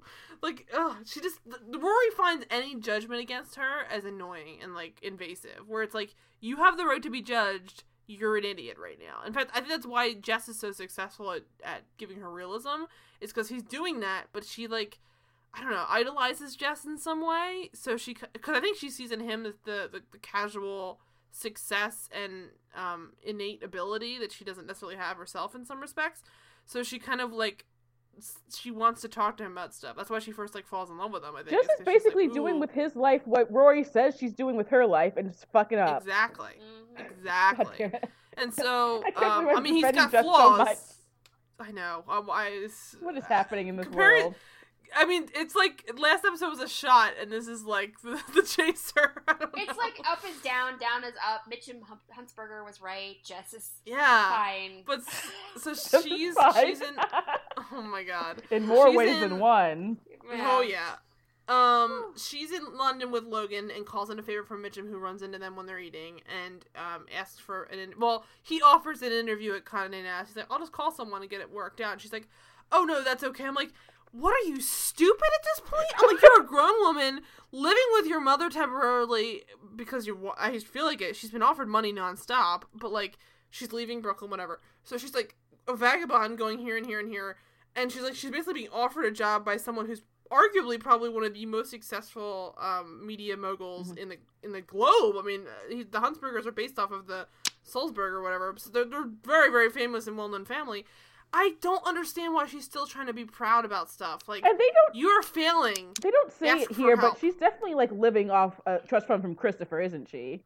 She must be. And later on, when she goes to her father and it's just like, "Oh, I don't need money," I'm like, "Yes, you do." I'm like, "Ask for money again." I mean, she Well, must. would- maybe she got money from Richard or Yeah, I was gonna something. say. I I would don't know. assume there was some kind of money from Richard's estate too. Yeah, I'm guessing she has like that uh that money too, but like I assume that Christopher created like a trust fund for her too. Especially Well, since that's why he's when she clearly trying to re- make up for like things like via money now at this point. Right. Well, he's realized his only his His only, only- in is money, and then he's not dumb. He's right. It's, it's that's the only thing he's good at. But like, I think that the, the struggle with that is also just like, what are we doing that she's like still denying things because she's being proud and wants to earn it herself? Because like, she thinks that's she's not how the hardcore like her mom, and she's not. She Yeah. thinks she's like but the yeah, a, This is like the grab difference. herself by the bootstraps kind of oh person, God, you're and so she's right. not. You're so right because it's the thing why the reason why Lorelai can do and be pigheaded about stuff and succeed still is because she's more competent at what she's doing because she's chosen a path that actually aligns with her abilities. She's earned it. And she's earned the She's right. earned it. She's put the time in. She's put the energy into doing one thing at one time. She's also not doing something that's too high minded. She worked at it. She she worked at a at an inn that she didn't love for years and years and years to make her own because she knew that in order to do what she really wanted, she had to put her nose to the grindstone and, and fucking work. And what's ironic too is that I think is actually her dreams are pretty big. Like it's very impressive to own and run your own inn, but it's also not like mega big where it's become like a world renowned editor for like the New York Times is what Rory wants. Where it's like you're thinking way too big. You need to think about simple things like get a byline with the New York Times. That's much more achievable than becoming the next Maureen uh, Dowd. I mean, there's like a million different people that she mentions that she's trying to be. David That's the thing, Foster she's too- Like, come on. Yeah, she has too many too many idols, too many things to live up to, and it just it, she's she's shooting for every. I someone mentioned I think someone was retweeting it the other day. There's a quote from Strangers with Candy where it's reach for the stars, stars reach for the one closest to you because it's the easiest to get to, like the one lowest down. I mean, this is a Like- girl who shows up at a job interview with Oh, nothing. I to fucking pitch. hated this scene. And then That's- she this is tries episode, to. right? Ah, That's that's, that's summer, right? I think we're at summer. That's where I yeah, it's, it's in this episode. It's in uh, Yeah. spring Ugh. when she goes to the Oh, Sandy oh, Says thing. More, were you trying to say that like the Bunheads cameos were the things I was not going to enjoy? There you go, Bunheads. Because Um, the, the Bunheads cameos were actually like the, the only people from Bunheads I, I like. So Oh, then that yeah, worked like out well. the Well, two best Down rocked. Bunheads are like like obviously are Sandy and the thirty something gang. So those are the Bunheads who So matter. that worked out well for you. Yeah, Yeah. it, So it went go- well. I mean, what kind of writer goes to an interview with nothing to pitch? That A made me so one. fucking Just a mad. bad one. That's it. Ugh. But so either way, so she denies she denies the, the help from from um Mitchum at first and decides to go um first of all she goes she goes to to um meet with GQ. They they bring up this concept they want her to do, which is called lines, which she like kind of like was like, "Oh, yeah, that's interesting." Uh, it is interesting. I mean, everyone was kind of joking around about it on on Twitter and elsewhere. I'm like, it is a little goofy a pitch, but like I get it. Like there are people up in lines all day long. Like I've heard people talk about this in in many different cities. Where I mean, I know for us, there's like Federal Donuts and and Fa- Franklin Fountain. I know that there's probably one in whatever city you're talking about, like some barbecue place that people line up for four hours just to get like a bite of it. Why are they doing that? And then I I, I think it was on on the um uh I was there was a quick like recap that the Gilmore guys did where they mentioned the fact that like she literally like walks into the story that she wanted to actually write about, where it's just them in line for just people eating lunch, which is the Michael Ausiello um cameo. Yeah. But Mhm. like that's the story, Rory, and she just like laughs it off and keeps walking. I'm like, what the fuck are we watching? That's- I'm like, and we're watching the in worst ever. worst journalist Yeah, I've in ever that, heard of in in that my Megan life. Garber article that I quoted earlier, she goes through a list of all the reasons why Rory's Mhm. bad at journalism, as evidenced in these episodes, and that's it. It's like if you come across people standing in a line that it's not actually a line and they don't know what it's for, that's your story. You know, Yeah. she falls I- asleep. she falls asleep. She falls asleep. to one That's what I was saying. The other thing is she falls asleep interviewing someone. And I'm then, like, like, my god. It mentions how, and it's a very Lorelai thing to do. That Lorelai, which I think is actually hilarious, that she gets the All know, the stuff that they're waiting in line for. She gets the shoes great. because she talks to Mae Whitman and shares her pastry with her, and Mae Whitman gets her the shoes, and it's like so Rory's trying to do this and she sucks at it, and Lorelai, if you gave her a pen and a paper, she'd probably kick ass at it because Like, she you know what's so wants ironic? You're. You're absolutely mm-hmm. right. If they switch jobs, they'd probably be better off at what they're doing. What the other one's doing. No, God, Rory would Well, be no. bad in hospitality too, Yeah, bad at Rory was honestly. bad at it. But I've always But- felt like uncomfortable calling myself a journalist. Like I just I don't feel like like I should be like I, I'm at that level. But watching Rory Gilmore, I have no problem calling myself a journalist ever again now Yeah. because Right? she's awful. And I am have a competent at my journali- I have job. a journalism degree, for God's sakes. I went to school, Right. and I'm like, no, It's just girl, it's no. it's maddening to watch someone just fuck up. Like not even just be bad at what they're doing, like not getting the right answers. Like she wasn't even just interviewing people. Like that she was falling asleep interviewing people. I'm like so- that is the bare I minimum could line. never. It's just not. I If I, I wish asleep I in the could middle talk of to an more people like so more divorced from like pop culture than we are or something, and who are fans of the show, and see how they felt about like just Rory and her career stuff in general. I'll tell I- you, my, I- my my mom is that way, and she Mhm. was like, "Why is she falling asleep? Is she Right. tired?" I'm like, "I don't know, mom. I don't fucking know." The answer was she was early in the morning, whatever. But like, you have to you base your day eight, around like the fact cups that of you're gonna coffee an hour. yeah. right? Or just base your sleep schedule because you know you're gonna be pitching this major story in order to refund your career. So you're gonna you have your mom come help you. Like it's this whole big deal, and you can't even just be awake. You're gonna wear Like, heels. what? You're gonna wear heels to stand on the street. Wear heels to walk around New York. Oh my god, I was losing my mind. Girl, I mean, yeah. like, d- live your life. If that works for you, it works for you. But like, everything about it felt like she was she was falling asleep. She was like recording stuff with her phone, which I kind of get, but also like there was another mention in, in the Gilmore Guys recap of it where they were like, she fell asleep in New York City with a brand new iPhone that would not be there when she woke up, which is just like little things like that, like. The fact that she's falling asleep in a major city is just unbelievable to me. Like it's not even possible to fall asleep in New York on the street, The- really. in the the middle, big- I've waited the- in line. The biggest sin is sleeping with a source.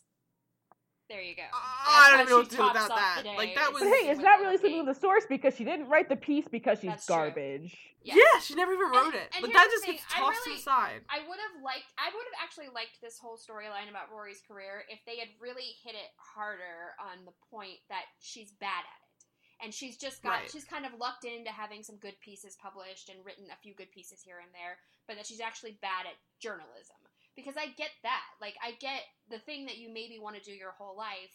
And then you grow up and you realize you're not good enough to do it. Like I think a lot of people have been through that. I've been through that and you Right. have that realization as an adult like oh i'm actually not skilled enough for that career let me adjust the skills i have and the passion i have to something else which is for her we will get into her writing a book about her life and i'm like that makes sense but the show treated it as like well she's just had some unlucky breaks that rory gilmore i'm like Because no. she's just so See, I, perfect. I, I agree, but I also think that it's been pretty clear that she's bad at it before. I don't know. I think it's just this is finally them saying, "Hey, yeah, everybody who thought we were subtle about it before, we're gonna make it real fucking clear this time." And I mean, Well- it's still not perfect, but it's definitely, I think, it, it hit people. In, unless they actually said to someone like spelling it out, like she's terrible at this. I, I disagree prob- about that because don't. I feel like the Palladinos kind of just think it's kind of quote unquote adorkable, basically, because isn't the thing that uh, Mhm. Amy said basically is like people always ask about you know Rory's relationships. No one asks like, hey, has she won a Pulitzer or something? Like no one asked that because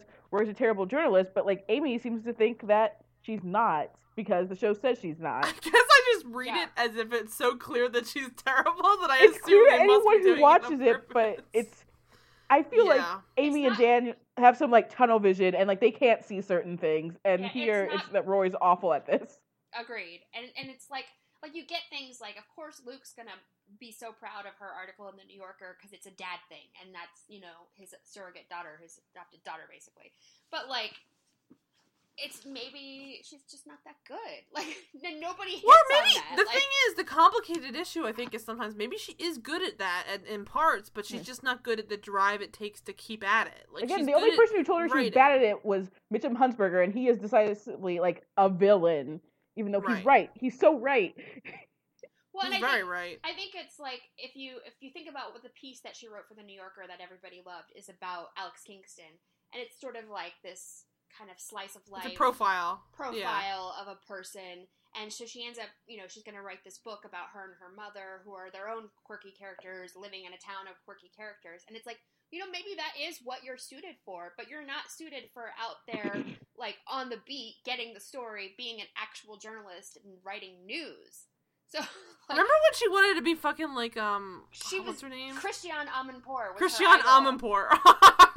she is not which- Christiane Amanpour. Which That's never rough. really made sense anyway, because Rory was always a print journalist and Christiane Amanpour Right. is a broadcast journalist. So She's not good at But what anything she does, and the show won't acknowledge it. yeah, And also, broadcast journalism is not the same as print journalism at all. Like, it's a whole other like ball game. Like, it's as much about the technical difficulties of like having to understand how to use a camera because like most of the time you have to be able to like figure out a way to film yourself if you're on location.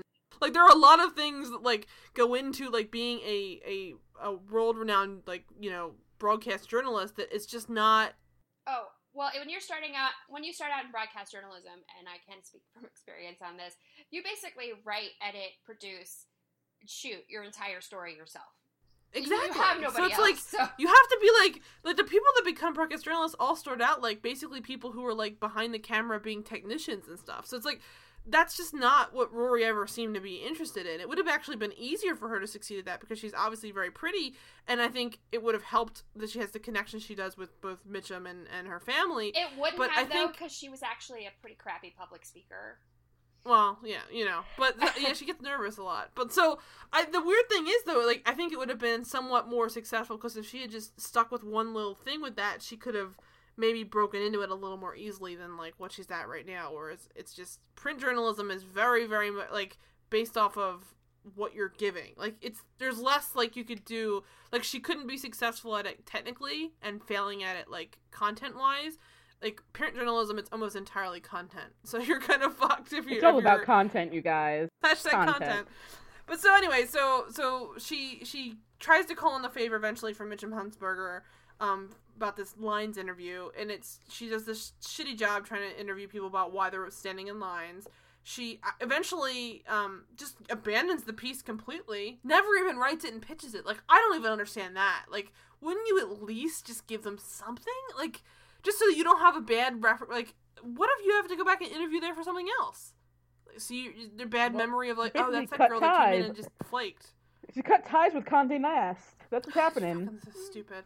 And so, um, she she eventually, I guess you'd call it like settles, which is still a little bit ridiculous. There's this, ongoing thing with this this online. It's obviously a Huffington Post prototype like version where she's um being courted by the editor in chief of it, who's like a young um I think probably around her age, um who's trying to like you know one up uh, Arianna Huffington and then Yeah, it's like I would assume it's like coming people. it's an upstart kind of like an up and coming Yeah. BuzzFeed type thing, maybe. It's just whatever Amy Sherman Palladino and Daniel Palladino envisioned that to look like. It was not quite exactly realistic, but it was. I mean, it was sometimes close. like the Palladinos get like super Sorkin in, in Yeah. terms of like their pop culture, like modern pop culture, or like what the kids are into Right, situations. Yeah, this is what we think BuzzFeed is like.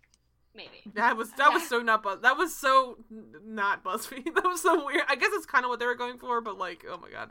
But so she she it's called Sandee Says, and she interviews with Rory, and Rory shows Maybe up. it's a Hello Giggles or something like that. Then Yes, I was that's actually Hello very, very, very realistic. Yeah, that's perfect. And um, she goes to interview with them, and obviously there, there's been some. Uh, this is another one that's kind of a divisive. Like some people think that she should have she was she was fair to come in there unprepared because she, No. they're basically telling her They're the job was wrong. hers. Yeah, oh, no, I'm I telling know. you from my expert opinion, they're wrong. Exactly. But the, the, the, she is told basically the job is hers. Not that she's ever physically told. She's not actually said the job is yours. They're just trying to say we want you to come to. uh, That, that's basic. It's a it's a major marketing. courtship situation. Yeah, They that just woo her a happens though. That's not that's that woman's job is to t- try and get good talent. It's her job once she's there to prove that she is good talent.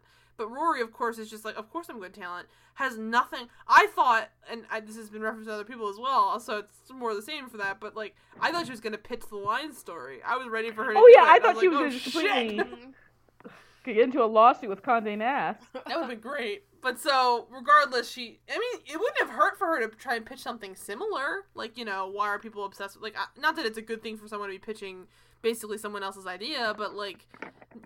Like you can't even write that one though, so I'm, I'm not shocked that I guess she never wanted to revisit it. Um, but so she's she's sitting there with with the Sandy, and Sandy's like asking her, like I would say bare minimum interview questions, stuff that you would have been asked like if you were trying to interview for like fucking McDonald's or something. Like it was ridiculous. Like, why do you want to be doing this? What can you offer me? Like, what what's what's your aesthetic kind of thing? Like little questions like that.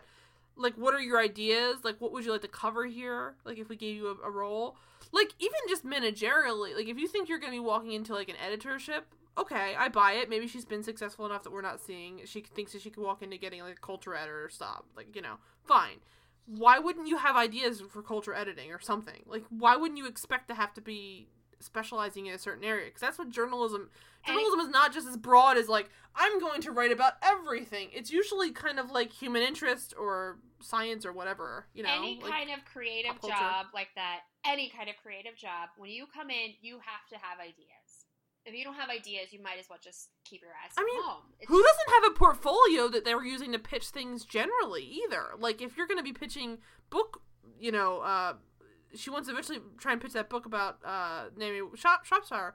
She doesn't even have that kind of thing. Not that she's going to be publishing it with them or anything, but she could have said like, "Well, I'm thinking of writing a book about this, but it could be used as like an ongoing column or something like that kind of stuff. Like little things, just as check like." Honestly, how are you not good enough at just fucking bullshitting your way through an interview? At least give some kind of a fake, like, well, I'd like to talk about blah, blah, blah, blah, blah, and just talk about what you like, and then hopefully turn it into a good enough pitch that I'm a good writer. Like, wow, you couldn't even sell yourself for five seconds. Like, it was, it was abysmal to watch. And the Sandy lady, the, the editor, she's like editor in chief. It's not like your interviews with some random person either. It's like the editor in chief of the fucking company.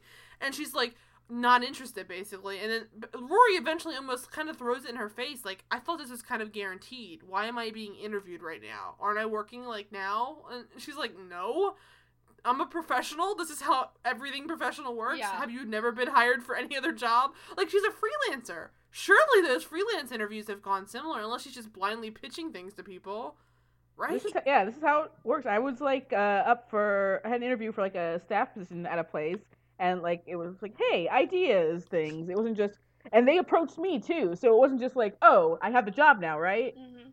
like who would assume i mean we know who would assume it rory gilmore would assume it but like why would you ever assume that you have a job i wouldn't assume i have a job until six months into the fucking job like get out of here with this shit i'm so done with rory like she she Laura, acts Laura's i mean still not even sure she's hosting this podcast. i know She's, but like she's not hedging her bets anyway. So. But what's so amazing to me about Rory too, I think it's really very prescient because it's like it's the kind of character who, if this were a realistic person who didn't have the family money and the background and eight different trust funds coming to her, she would have failed long ago. But this is someone who has basically had people pouring oil into her tank as long as they could afford to buy oil. White and if they had all people. gone broke, yeah, if they had all gone broke, she would have fucked up and gone out of this probably at 22. Not even earlier than that. She might have not even gotten to Yale. Like that's how bad it would have been. Yeah, it's and it's a, it's very uh, rich white people fail. and the yeah, and the reason why she's still at this is because her grandparents told her she was really good, and her mom said, "You do whatever you want, honey." Where it's like I respect the fact that they were trying to be you know supportive people, but at some point, the reason why Jess is successful in his role, coming back and forth with her, and always getting her to do kind of what he suggests, is not just that they're similar. It's that I think he's giving her. A, a hint of where to go with a little realism. Like he's saying, yeah, you're good, but you should do it this way. Like that's what she's missing is the fact that she's not even able to like she's not she's not adjusting her it's like when you're trying to take off in a plane you're not just going to take off in a straight line. You have to adjust what you're doing. Like the wings have to be a certain way. Like it's or getting your cars. The mirrors have to be the right way. You can't just jump in after someone else and just take over for them. Like you have to figure out a way to get things going that works for you and it, like you were saying before like you may not be good at what you want to do so you have to figure out a way that you can still enjoy what you're doing well you don't have to but like if you want to mm-hmm. stay at that path, you want to try and find a way that she could use that kind of skill set to do something else. Like, there's nothing that says that she has to do writing. Like, there's a point where she's like making fun of the fact that she's being told to write a spec script. I'm like, what's what? Why are you joking about that? You have a connection in Doyle who is like a Lockhart, someone who could get you onto a writer's room in five minutes why are you? Li- I mean, the joke is obviously that like he's working with Michael Bay and how stupid it is to be a screenwriter in L.A. Whatever.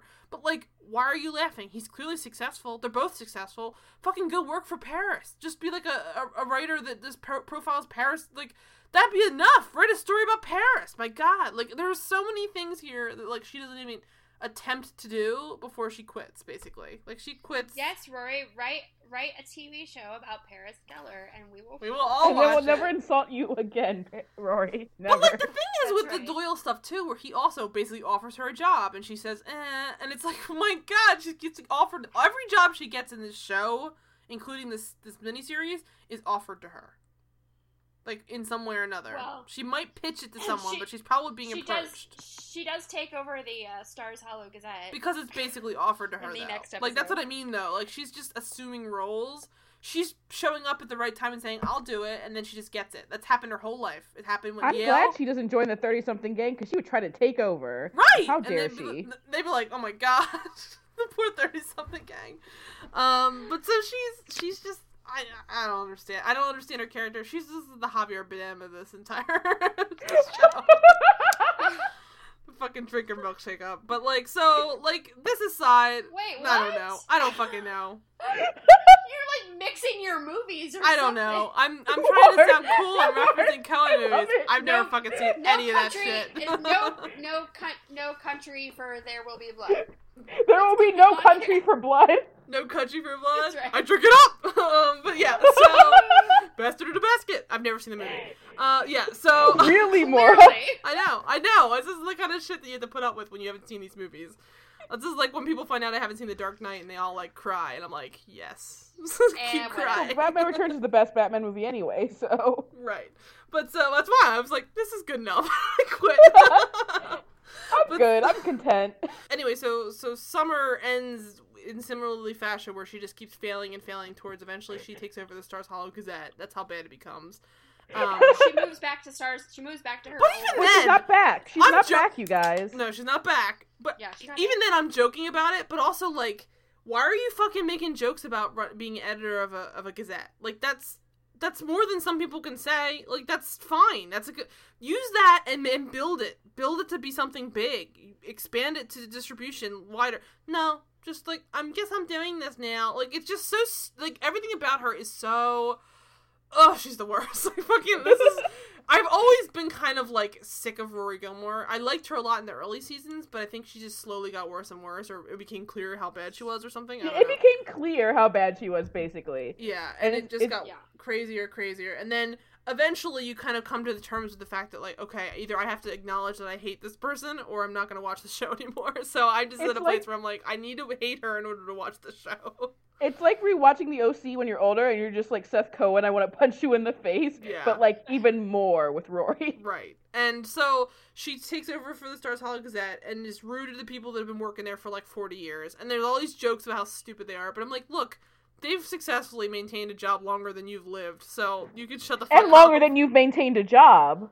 Yeah, both. Yes. All, all, or any job. all of your jobs Yeah. combined are not at the length of this one job they've been at.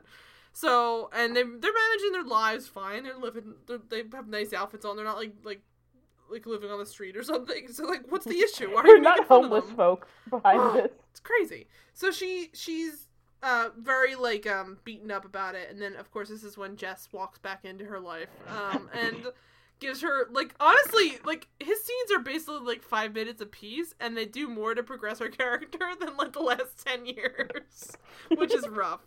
But so he comes in and just says what's going on? You're at the Stars Hollow Gazette. And she's like yeah and she like makes all these jokes about how she just took it over because she showed up. And I'm like only you would joke about getting a job because you didn't want a job. And I'm like, this is you're so fucking privileged. I hate you. But so she um she she's in charge of the Gazette. He suggests that if you're not getting the success you need here, you should write a book. Because of course that's partly because Jess is in publishing and that's where his mind's always at. But I think that he's see he's he's very truthful. He sees right into her and he says, and I think it's very it's very fair of him to say it because I don't think this is something that younger Jess would have said to her because he might not have seen it like the writing on the walls clearly. But he said your mother and your relationship is is interesting. There's a story there from your point of view that only you can tell. You should write about it. And like I don't think that Jess would have even seen it as an interesting relationship maybe 20 years ago or whatever when he first showed up on the show. But like this is the point where he's like, I understand as an adult now, this is important and you should write about it. And she acts like, oh, I, I don't I guess. I don't know I want to do that. And it's like, why are you like, just take Why are you like the way you are? Like, my God, Why are you? have you never had a full conversation in your life, Rory Gilmore? Because like I've like gotten a million recommendations of things to do with my life that I don't want to do. I'm always polite about it though. I'm not gonna be like, oh, but I guess she's trying to be realistic with Jess. I guess. Uh, who knows? She's just like that with trying to be realistic. I don't know. I have no idea. She's being true with Jess because she's honest with him. I don't know. I he- love she- how we apologize for how like brutal we were to Jess, and then we're just like, let's talk about how much we hate the lead of the show. Right, but it's like, look, I'm sorry. There's no other way to watch this, and if you watched it differently, I'm sorry. You must have hated it, but I don't agree with you. so you're gonna turn this off. That's fine. But so, um, so he he suggests she read a book, and she kind of is like, all right, I guess. And then he like, you know, makes fun of Luke, leaves, and then um, she kind of takes that and runs with it, and, and starts writing it. Immediately finds it easy to do because it's like, oh. If you had just adjusted your life to what you're good at years ago, you could have done this forever. In fact, she's treating it like it's this whole like like she's like finding water in a desert situation where she's writing for the first time in years like it's not hard like but that's what a lot of writing is like is trying to give your own point of view on certain things like what are you writing like what is she writing all the time like Right. I feel. I feel like. Um. I mean, we don't really get that in the context of the show, but I feel like she's probably spent all these years trying to write what she thinks other people want to read instead of writing what Yeah. she feels or how she relates to things. I guess it's It's kind of like she also is like I I, said like the, the journalism side of it. She's doing a lot of fact based stuff where it's a lot of like you know like reporting on or she, I mean I'm assuming that's what she wanted to go into with the Christiane Amanpour stuff. But like if you're doing like news based journalism, that's what you're gonna be writing. But she did a profile, but I guess the profile was mostly about the facts of that woman's life. But like, I, a lot of what I read is like there's a little of like your own point of view in it. Like that's the point of writing half the time is to just get a point of view on something. I, I don't understand. I don't know. I, it's just bizarre to me. But so she's she's like kind of struggling with everything until she gets to that point. Now she finally feels like this is it. This is what I'm meant to do. And I'm like, are you gonna like like stop after you write the one book then like fucking like jd salinger or something like i don't know what's going Oh on oh God, do you really want them to compare to J.D. Salinger? no i mean she Uh. might write another book that's like similar to the first one and then just run off into the woods but like i Oh, like uh, Chad McCormick from One Tree Hill, where it's just his character is just writing the same book over and over Exactly. again. It's like really deep. that's probably what really she's gonna do too but like but she's talking about like this is so finite like this is the story i'm meant to tell. I'm like i believe you but like what happens when you're done with this one story? What if it bombs? Are you not also thinking about the fact i mean maybe they're just not talking big picture at that point but she's she's treating it like this is this is my finish line i'm like girl you're still 32 like you need to think about your life she's right gonna now. be like, uh, no, she's gonna be like Dawson Leery and go to Hollywood and make a TV show. Oh my God. Gilmore Girls. well, no, she's too good for Hollywood. She she's already turned down Doyle, so there you The go. fact when they that we watch when they start someone- flashing those fat paychecks at her, Royal will come around. how is she like living with her mother and not like at least working with paris for paris like for real that that alone to me is working mind-boggling. and, and not on her vision. I mean, like I, the idea that you could just, I don't know, I, I just can't understand a situation where you, your options are like that. You you would rather just do nothing for a while and then maybe pitch a, a book to someone, or you just work a bunch of random jobs. I mean, she gets the Star Hall Gazette, but there's like a long time before she gets that where she's just kind of like, I'm here for the summer to just sit around and do nothing. I'm like, my God, uh, to live that kind of life, wow. but so she's um she's she's kind of like feeling her um she's feeling her her point of view for the first time almost it feels like which is still as a journalist should have been something that she handled. That's not how you write. You had to find out your own voice when writing literally like the first day of writing class. It's like finding your voice. But so um she she figures out what she wants to do and she writes she writes the first three chapters and she tells her or she she brings it up to her mom and her mom is furious about the idea. She's like not into it. And she acts like shocked. I'm like like look i'm not Ro- i'm You not lorelai gilmore's your mom at daughter all. i'm not surprised why are you surprised I mean, they, well, I shouldn't be surprised because this is what happens when you just tell your daughter that she's perfect and can do anything she wants. Right. It's it's stupid. It truly comes across like she she she I think I think Lorelai's a little more frustrated too that she's going to go into a lot of the romance stuff, right? No, it's more about like the stuff about leaving her in a bucket or whatever when she was a baby and things like that, and she doesn't want those like really tough years and the mistakes that she made as a teenager to be publicized. I think that's a big part of it. Yeah, yeah, and I guess that's that's true. I mean, I've had that struggle. I've wanted to write things and I'm like I don't know that I want to I mean, I'm I'm in a similar situation where I'm like I would like to write a book and I probably will at some point, but like I'm also nervous about how much to make it like, you know, in the in the vein of people that I know because I'm like worried if it'll have repercussions. So like I understand that there's like it's a it's a it's a tightrope to walk, but like she should have maybe like sat her down and like explained it a little better than just like, "Mom, I'm writing this book and it's only the only thing I can ever do." And it's like, my God, You mean maybe not spring it on her at the cemetery where they were like, they're visiting? where they're looking at the grave? gravesite for like the first time since the burial? Yeah, that's probably a little rough, but um, uh, so they're there with Emily. They got uh, one of how many gravestones was it? Like five or I think it was the fifth one. The fifth one. Yeah. Yeah. And um they uh they're just kind of going at each other for a little bit because Lorelai's not having it. And um I think Rory is at a place where she's she's always been where when she finds something she wants to do and someone says no, she's like, "Well, I'm doing it anyway." so Pretty much. she decides to go go head forward with it and then um she's just I think just struggling in general that she just finds it hard to be told no.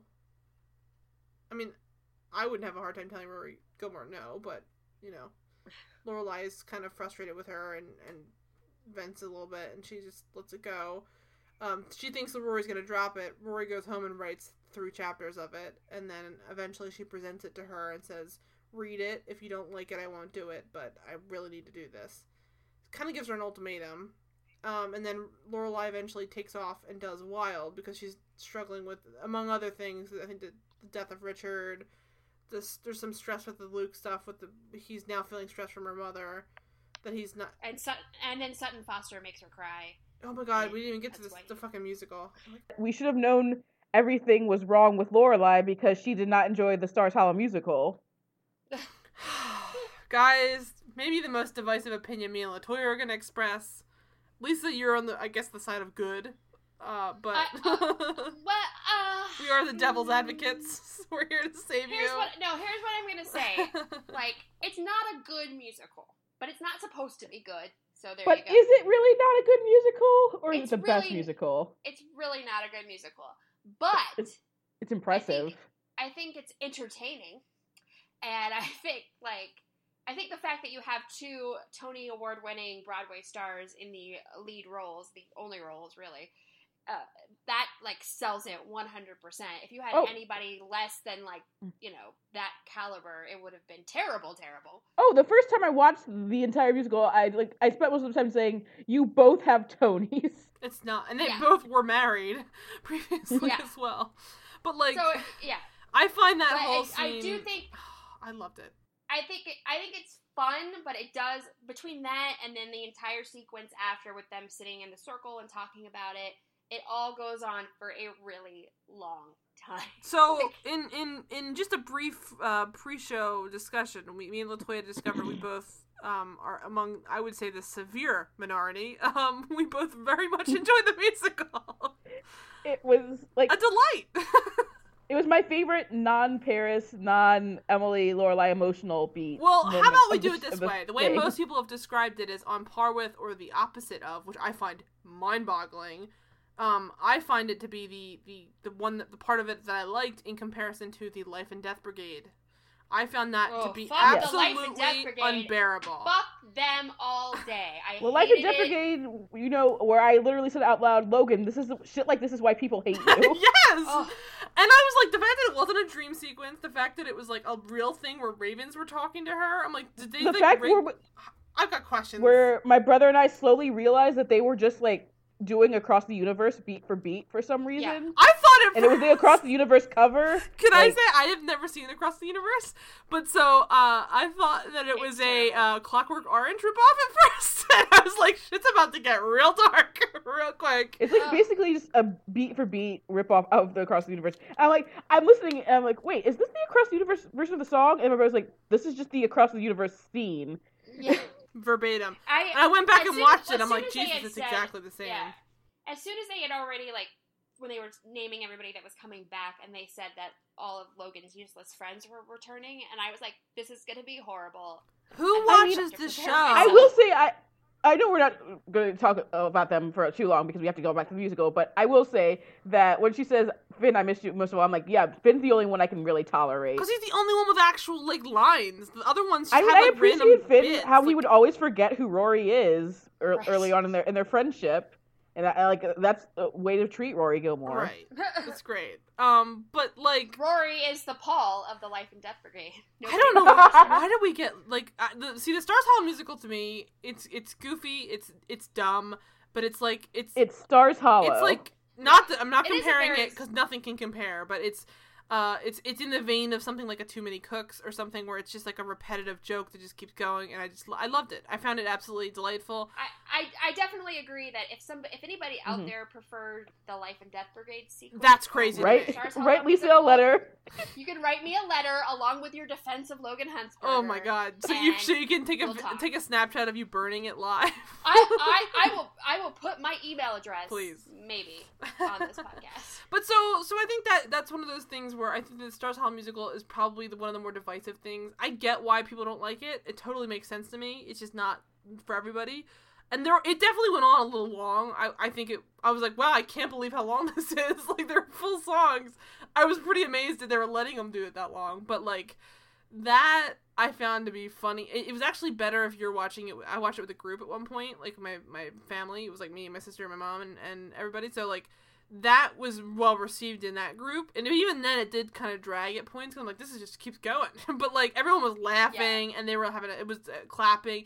I think it goes quicker if you're watching it in like a group setting like that. But Yeah. I think I was, as I was telling you guys before, uh, so I was watching all these episodes with my brother. We watched that scene, loved it, finished the episode, then went back and watched the scene again. It's and we've watched, delightful. we've watched the scene like four or five times. and I like I I have it memorized like the, the star stars hollow like that the is choreography so good. Is, I loved it. like Maybe that's my all problem, day, every 'cause day. I'm I'm a loner and a hermit. And I watched it Oh, alone. God. Well, I watched it alone sad. the first time. I, I watched it in a group the second time, just that part. But um, it is one of those things where I think I get why people. I think I understand why it's being, you know, lampooned by some people. But I, the fact that they're they're making that one the bad bad scene versus fucking whatever the hell Life and Death Brigade was, that was But Truly I mean, terrible. to- Christian Borle and Sutton Foster could win Tonys for that musical. They were so oh my god they could. It's It's, ridiculous. I'll give them Tonys. It's so fantastic. and I And love the course, scene afterwards where Sutton Foster is like chain smoking and furious, and I love it because it, it's Well, no, I loved it. uh, well that's after the the glowing praise for the performance from everyone Oh, I loved Hollow it. but I loved it. I found that so funny, Babette loves it so much. And I She has so many zingers. I loved She it. She had 20, 26 zingers or something like that. And I think I think that there's a huge disconnect for some people where they're like, but why do we get all that? Because I think it was just it's meant to be funny. I found it funny, but like I think also it helps you understand that the Lorelai is 100 percent like off the track at this point. Like she feels there's- completely disconnected with everybody. Yeah, because original like show Lorelai would have like been so amused by I that mean, she would have been laughing the whole time, and she was kind of She laughing. would been trying to like hide her laughter basically, but she would have she would have adored it and would have wanted more because of how nonsensical it was. This is Right. the same show. I mean, the, the the Kirk short film was in the same episode. Like, if people are okay with the a Kirk short film, those are pretty long too. That was a I pretty will long say one. the Kirk. It's a good sequel to his original short film, but the first one. I mean, is- that's is art. unbeatable. I mean, I'll, that's that's gotta be one of the funniest random bits in the TV show. I've ever seen I when I was younger. I think it was so the left first Kirk field. short, the first Cork sh- Kirk is much better. I can't even say it. Having right now. stroke, But the- no. But the second one, I loved it so much because it reminded me of shit that we did when we were kids and trying to make movies, where you just had stuff like happening in the background and you were like still filming and you're like, shit, we turn, we my gotta turn the camera. my favorite like that. part is when the, the it pig was just just so run. haphazardly I love the pig together. just running It's out. like the classic shot. Run Joey Run video from Yes. Glee. Yes. Yeah, there you go. And, and and the pig running out into the shot is like my favorite fucking thing. Yeah. Because it's like he couldn't even control the pig. Like, what were we doing? What were we? This is the point of all that. It's just delightful. And um, yeah, so the, the the Stars Hollow musical, I understand people dislike. I understand the hate. I still loved it. I would still watch it again. I probably will watch it again later today. um, but so They're brother and sister, and it's not illegal. it's so, so good, It's so good. By the time Not the yet. Hamilton stuff started, I was just, I was all about I it. do have to say, when they came out for the curtain call singing Waterloo, Oh my God. my. Oh, was so good. That was like one of those things. uh, Like I, I think when we were watching that as a group, my mom literally said, "What's happening? Why is ABBA playing?" Because I love when she stands up and starts trying to already riff on it, and it's not even over yet. And she's like, "Oh my god, it's so good." I found that so funny, but I know that's just not everybody's sensibility. I think it does. It definitely does jar with the rest of the show a little bit. I'll give it that because this is not always the kind of show that does quite that insane level of quirk. It usually is a little more contained. It's just a sh- short film. It's not a full. I musical. compare like a more understated version of it, like from season one, was when they're doing their the various interpretations of Romeo and Juliet. oh yes, yes. yes. That's kind of like it, but that's like more a background thing. Well, are we? Just People forget this show also included a s- uh, uh, a, a, a version of Fiddler on the Roof where Kirk Yes. played Yeah. the love Right interest to like a seven-year-old child. Yep. So like, like or uh, it, it made me think of the uh, the Stars Hollow diorama. yes, that they did. it's a whole Yeah. episode Yeah. about it, or the or the dance off. Like that is also a full episode of this just dancing as as uh, 1950s style. Like it's right. this show does a lot of like big like big gigantic ideas and like set pieces, but I think this one just was hard for some people because it was less because it wasn't a background thing. It's like let's just show it all right now. Yeah, I definitely think it should have been edited a little more. Maybe be quicker cuts. I like a little bit quicker when it comes to like goofiness like that. But I enjoyed it. I found it f- very funny. I think I think this ep- this show in general could could have done with some editing, but that's a Netflix problem. It's not really so much the the um the producer problem. I think that's they don't really get told a lot of notes. I don't think on Netflix because that's a problem I've had with Yeah. other Netflix shows where they don't know because they're not getting a ton of network notes, so they don't really get. Not that I like network notes every time, but like it, it's oh, Laura, you so you love network notes? That you're that person. Or notes like BFF's guys, but like it's just it, it helps to have somebody like look at it from the point of view before an audience sees it because I don't know that they're doing a ton of audience screening for this. Who knows though? I don't know. But so anyway, so the the, the Stars Hollow musical is a, a a rounding success. Everyone else loves it. I love Taylor trying to get out of there. Like Taylor so desperate for their their help. And then the minute they're done, he's basically like, "I'm out the door." Everyone loves it. Good day. like, this is the version of, of life that Taylor wants to live every day. Like everyone loves his his work. Like there are so many little bits there. Like the part where he like was secretly like, oh my god, where he was secretly like, uh, his, mentor was um, uh, what's his name? Ed um, oh my god, Edward Albee. Edward Albee. and like yeah. it's like little things like that where you're like at first it's like what are they introducing this backstory where like Taylor was like famous like playwright in New York and he moved to Stars Hollow. And it's like nope. And it's like nope. He Nope. literally just left a screen, a, uh, a script on on Edward Albee's like like diner table, and like one- And then Yeah. it explains why, like the opening like scene, is brilliant. just ripping off Who Was Afraid of Virginia Woolf it's so because fucking it's the wound is still fresh for him. and also Yeah. just like I love that scene because it makes no sense in comparison to the rest of the musical, and that's the best part to me. Like the fact that it cuts from that to this happy musical is truly like all I needed in the musical itself. That alone was enough Yes. for me. So I would sit there and watch. it Taylor's the idea of whole having a good musical is just like doing every good musical and play that exists, which is why we get the Hamilton beat Hamilton as well. interlude. Yeah. I loved it. And so, um, I, w- I only wish that there was someone else there who didn't like it with Lorelai, so they could have torn it to shreds together. That would have been Delightful. But how could you dislike it when it's just so perfect? how could it get more love- perfect? I love that. so good.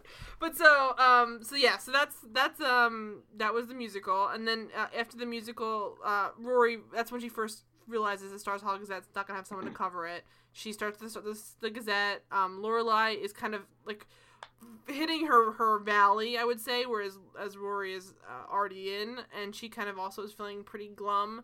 Um, I think the scene, the the reason why the musical is important is because it it lets you into this sense of like, it lulls you into this sense of like you know complacency with like this is ridiculous and stupid. So when Mhm. Sutton Foster comes back.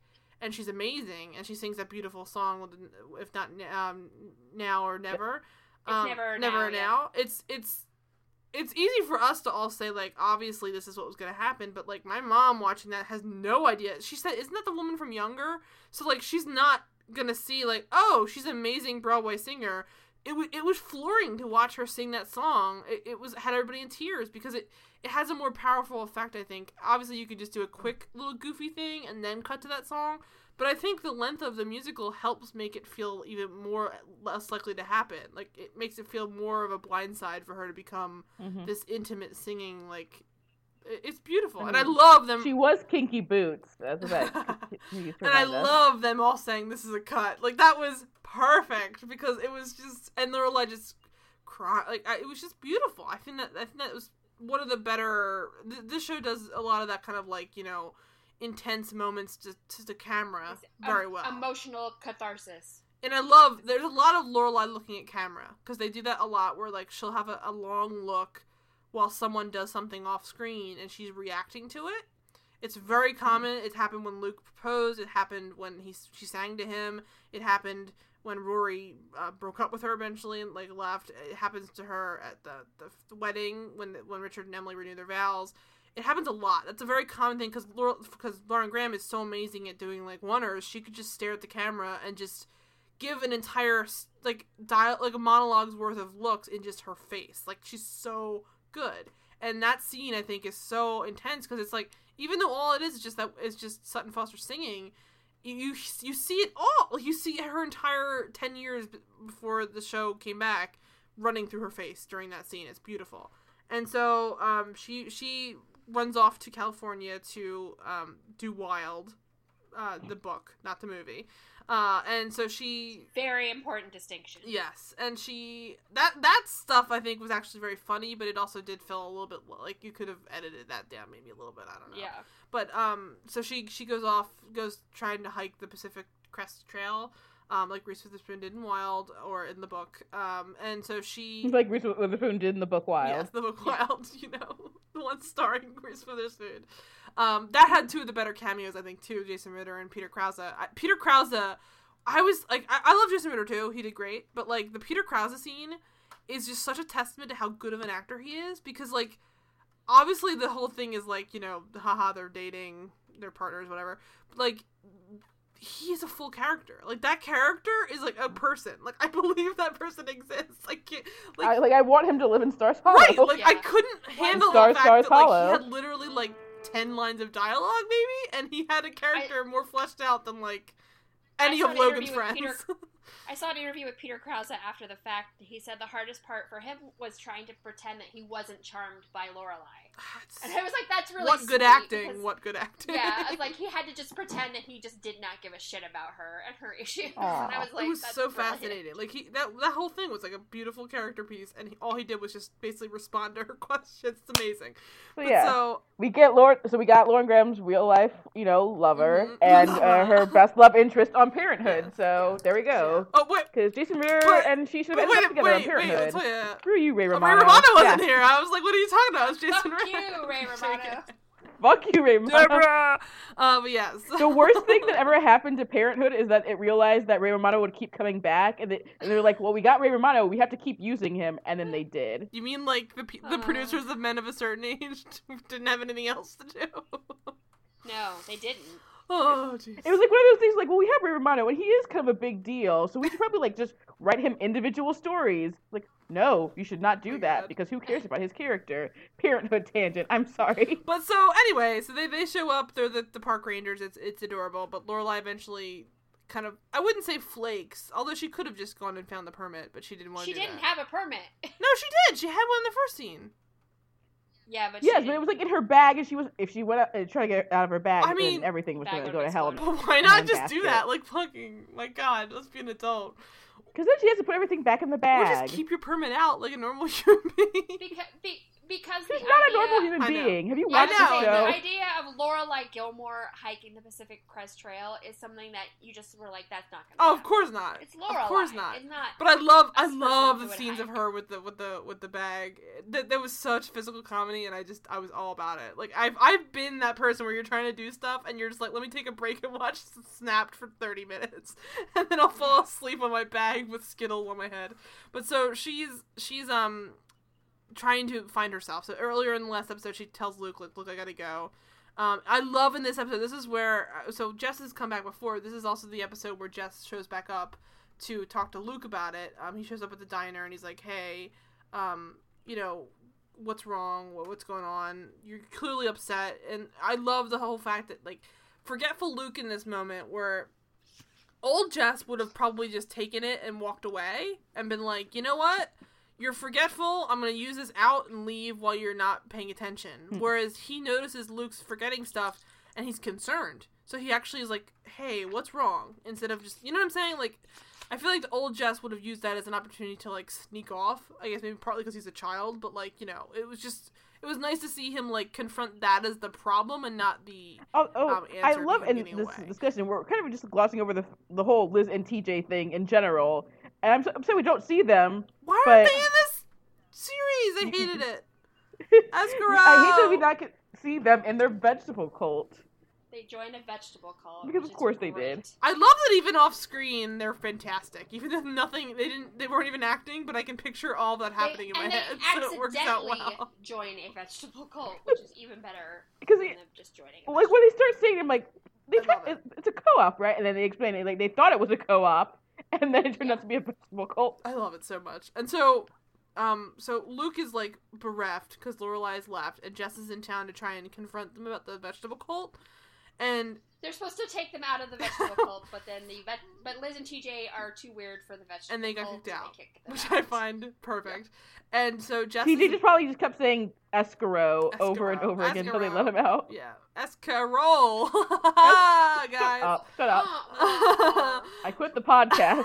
so uh so he he comes in to try and like get Luke to be on board with that and Luke is just basically like a zombie walking around and he's accidentally in this zombie hood given somebody the Wi-Fi password so it's I loved this element. It was brilliant. Like I you forget about why it's different at Luke's versus like Starbucks and then you see a scene like this and you're like oh this is what's different. People are talking all the time. They're not other phones they're not on their computers they're just talking most of the time. Whereas in this scene you see it's like basically a starbucks it turns into a starbucks everyone's silently like tapping away at their laptops and watching like episodes of doctor who. But so he's he's he's kind of zoned out because lorelai's left and he's upset. He's worried the red flags are there and jess sits down with him and says like so what's wrong? You're, you're obviously like not paying attention. You're like fucking up at work. I'm pulling you aside. Talk to me. What's wrong? He explains what's going on and jess honestly while he's supportive it's so in, it's so instructive to how jess is developed as a character. I respect the fact that like at least this part of the series even though he's only in like three scenes has done more to try and explain the progress he's made because you kind of see him like the, the breadcrumbs are there like he, he mentions the fact that like communication problems never experienced that myself like that's he's hmm. joking obviously so it's like you you kind of see where he's had to confront some stuff maybe with his self-help tapes or just you know being an adult Maybe he went to a therapist, and why aren't we seeing that? Right, exactly. That's probably also very likely. I mean, if he moved to California for any period of time when he was living with Jimmy there, I would wager that it's possible someone said you should go to therapy because I'm sure that's a very common thing Sherilyn on the West Coast. You know, Sherilyn Fenn was telling him to go to therapy. Right, and that would be, and the, the joke of it being like, oh, you're on the West Coast, you're gonna go to therapy, whatever. Guess what? It's good for him. Good, good idea. It's successful. He's a better human being for it. So everybody, go get therapy. but so he, he, um, I love how we just decided just went to therapy. I mean, so everyone go. He certainly Go has now. the, the, the talking thing better than he ever did in the past. I mean, the fact that he's even ma- able to like recognize the fact that Luke is being forgetful is better than it used to be. He would have probably been. The self help the self help books are canon. Though. Oh yeah, Therapy is just speculation. Right. I actually want like a secret revelation. Uh, if we do get more episodes, that Jess can't be with Rory because he's actually dating the therapist. Oh my god. Oh god. Uh, nothing serious, but I'm being my therapist. But so he, I love it because in this scene you see he's honest about what his reaction is to hearing about Lorelai stuff, but he's still supportive. So he says like, "Look, I'm only hearing headlines, but it sounds like maybe she's just you know trying to blow off some steam, that kind of stuff. And Luke is like, sounds like, you know, she's going, she's, she sounds like she's leaving me. And he's like, well, yeah.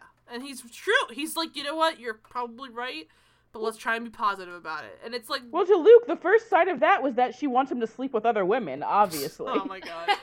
but Jess is, I mean, it's such a mature, like, nobody, I mean, it's, I, I bring back, I bring back to the fact that, like, rarely do people in the show communicate this intelligently. Like, not that the, uh, they're all smart people, but it's just the show is a series of poor communication gaffes, one after the other after the other. In fact, that's ninety percent of what the problem with Lorelai, uh, Emily, and Richard was the whole live. Like, it was just constantly bad at communicating and actually explaining what your point of view is.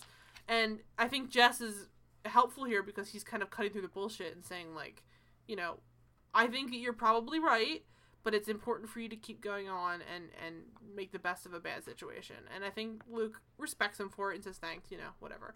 Um, and then uh, Luke eventually, you know, gets a little bit back together. Lorelai gets through the emotional stuff with Emily, tells her about a memory that she didn't bring up during that um, after funeral scene.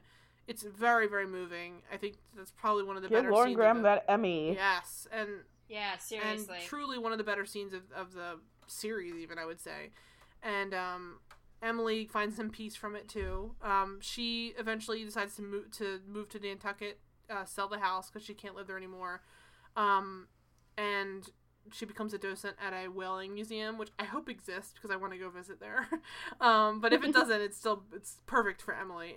I love the idea of her just going there and and it's a volunteer position so she's not getting paid and i feel like that's very very important. Like i think that that speaks volumes. It's like that she's finally doing something that she's not doing for money and um, respectability yeah, she le- she leaves the DAR. It's all like oh we breezed perfect over It's that all bullshit. i thing. love that Yeah, there, there's a series of scenes where emily eventually gets more and more um uh i would just I don't know how to describe it. Just kind of fed, Fed up. up. yeah. Fed up. Like just d- disillusioned with the whole DAR concept, and just quits more or less. She kind of calls bullshit on the situation. Um, Literally calls bullshit. Literally. literally says calls bullshit bullshit, because yeah. we love seeing Kelly Bishop swear. And honestly, Netflix, as, as, as rude as she's being, she's actually being honest. So that's the truth. That's why she's she's sick of lying. She's sick of this game that they're playing. And um, ev- everyone's like, "That's not how this is done." And she's like, "I'm done." She, she just like walks out of the room, um, grabs a little like a pastry on the way out. I love it. And then um, uh, moves to Nantucket. Just like fuck it all, and just lives in Nantucket with her with her um with Ray Wise, the, the friend of Richards, and um, I guess he's gonna come back and forth. I don't even know what the situation. Is. Well, and her uh, no, I think, I and think her it's family. pretty much. I think the Ray Wise thing is kind of like done. I think so by the end too, but it, I mean, maybe she's keeping it open. he's like, I don't know.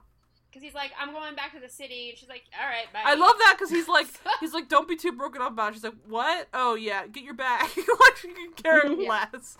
And she just has a great like um cup, glass of wine as the as the series is closing. And um on the flip side, uh Laura Lorelai and Luke decide to get married because they've been putting it off so long. Um, Lu- Luke um is devastated when she comes back. He's like, I'll do whatever it takes to not lose you. And she's like, "Look, After I just he, wanna he has marry you." made Paul Anka a full steak, by the I way. I loved that scene. Right. It's so goofy, but I him love and it. Paul Anka, it's so cute. The scene with him and I Paul love Anka it. when he's like, "I'm not gonna blow on it to make it cooler. You can have it faster." And then he Well, still okay, blows yeah, on it. will, It's but- so I'm pretty sweet. sure the scene Yeah. gave Chewy ideas like, why don't you guys give me steaks? So sweet. Right. And so, um, eventually they they decide to elope before the. In fact, I actually, ironically, I was thinking that before they actually got married. I'm like, they should just elope. They're already basically married before I knew the common law thing. I But- did appreciate that, like it. They made it clear they were going to elope and then have like the wedding for, For everyone else. else. the next day That was because nice. it'd be such a Lorelai thing to just elope and then not tell anyone that and not even have a ceremony and then like make her mom piss her. I all was over sad again. that I was sad that Jess wasn't at the ceremony. I think that would have been nice, but I get why they had him not there because they wanted that that scene. Well, we'll get to that in a second. So, um, Jess um shows up to the house afterwards while they're getting ready. Uh, Luke is trying on his tux and stuff. Uh, or that's not tux. I guess it's a suit, but you know, a nice suit. And he's giving him shit for it. It's very sweet. Um, and Kirk shows up. Uh, says that he ruined things, which of course is like Kirk speak for I made everything beautiful. You could already tell the minute he showed up, and I'm like, all right, well, Kirk obviously did something insane, and it's gonna be beautiful. But I didn't, you know, I wasn't sure until it was there, but it was. And then And apparently, Kirk, Kirk regularly vomits in Lorelai's upstairs bathroom. love that because it's easier on his knees. Great it's, it's, it's way easier on his knees than the downstairs one. Yeah.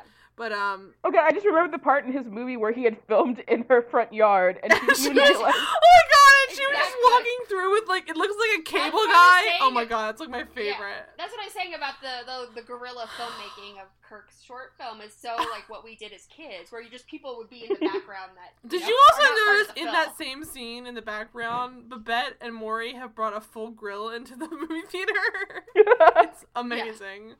But yeah. Lorelai's like, "That's me. That's my house." No, in that scene, What yeah, when they're when they're sh- when they shoot Kirk at her house, she walks by with like it looks like either like the repair like an oil repair guy or like a Yeah. cable guy, and she's just showing him where to put the wires. And like the the best part is it's not like she sees the camera and's like, "What the hell are you doing?" She just doesn't even know it was ever filmed. And he runs off. Yeah. It's so good.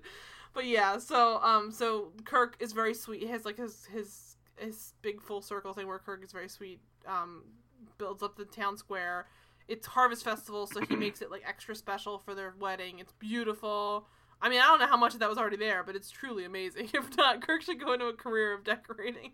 It's it's, It's truly like, amazing. wow, Kirk is actually good at something. Why isn't he doing this? Right.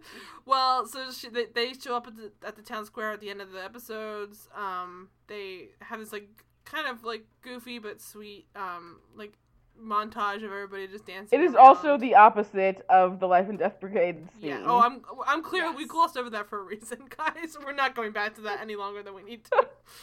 Yeah, like in summary, the Life and Death Brigade show up, act like idiots, and Rory and Logan have one last bang to say goodbye. yes. The end. And well, in, in between, Dean has also showed up as well, in in, in doses. and he is really married again, and he has three children. Yes, and that's that's all you need Yeah. to And he know. looks really good. Just confirming what we already He does knew. look- But um, it, he uh uh they all get they get married. She gets married. Uh, L- Lorelai and Luke get married at the um in the gazebo, which is very sweet. And then um that's it. That's that's basically it. There is um there's one little thing at the end. Oh, wait, no, no, there's nothing at the Yeah, end. yeah, what are you yeah. talking about? Well, it's like that's, minor. it, that's it, the end. But so uh uh Okay, but here's my question before we get to Yeah. that. Did did any of us like really care that much about the final four words? Because I felt like I no, didn't. I No. never cared about the final four. that's words. probably why I like think them. par- I think I think part of it is I knew it would be something that would be disappointing or stupid. And I think I know that from so many years of watching TV. And usually, when they hype something up, like wait till the last thirty seconds of this finale, it's always something that you're like, "Fuck this," and it, I, it's like, I mean, the only time in recent memory that like that was like a legit thing that made sense was when Viola Davis like ripped off her wig in uh, How to Get Away with Murder first season. Yeah. That was well, basically it's it. Vi- if they hype up anything Viola Davis does, it's probably awesome. So, But I that's think the this- exception Her to and the Liza rule. The struggle with the four the struggle with the four words thing is I don't think it was ever supposed to be that big a deal, but people made it into a big deal. Like they they mentioned it in an interview once or twice here, and then it became like this thing where everyone was like kept asking them about just- it, yeah, and then since it she was- became like this big. Amy was ousted, yeah, you and. I think that I think that the final four words was like kind of something that she probably mentioned like offhanded like in one interview, and then they just kept bringing it up. But it's like Right. the the Streisand effect is when everyone talks about this thing, of course she's gonna mention it, but it's like it's almost like not giving those words. It becomes way more powerful because she wouldn't share them because. Uh, Yeah. Technically, she didn't even know she's ever going to make the show again, so I see why she didn't want to share them. We- weirdly enough, the last four words were not "I'm gay for Paris," whatever. Well, the final four words. It didn't even have to be from Rory. It could have been from we Lorelai. Sorry, who- Luke. Yeah, we didn't even know who it was going to be from. Honestly, it could go either way. And so, and at the gazebo the next morning before they get married, um, Lorelai and, and Rory are sitting there, and Rory's like, you know, looking out over all Stars Hollow with with Lorelai, and they're just kind of reminiscing about the fact that like that all just went down, and isn't it great that they're married? And she's like, yeah, yeah. And uh, Rory in the final four words reveals that she is pregnant to her mother. It's it's mom, yeah, I'm pregnant, and it's it's debatable. I think a lot of people don't like it. I find it just fine. I think it makes total sense. I assume. I feel like I kind of assumed those would be along the lines of the, the final four Well, words back in the day anyway. The trouble is, it was actually the most common. Like everyone thought that's going to be it. The problem was going to be originally. Thank God that didn't go this route. Was mom, I'm pregnant, or no? Uh, The final four would be like mom, like Rory to, to Lorelai, mom, uh, or sorry, no. God, like, like you can edit that yes, out. I can. So everyone thought it was going to be Rory to Ro- to Lorelai, I'm pregnant, and then Lorelai to Rory, me too, or vice versa. Like that would have been What? terrible. like that. Oof. But like Scooby Doo music. this, I thought was Yeah. not only telegraphed in the parts with the surrogacy. I thought that was very clear that something was going to happen.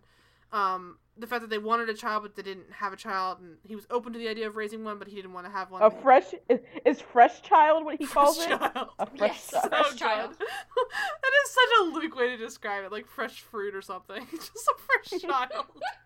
like, oh, I dropped this pancake on the floor. I need a new one. like, what the fuck?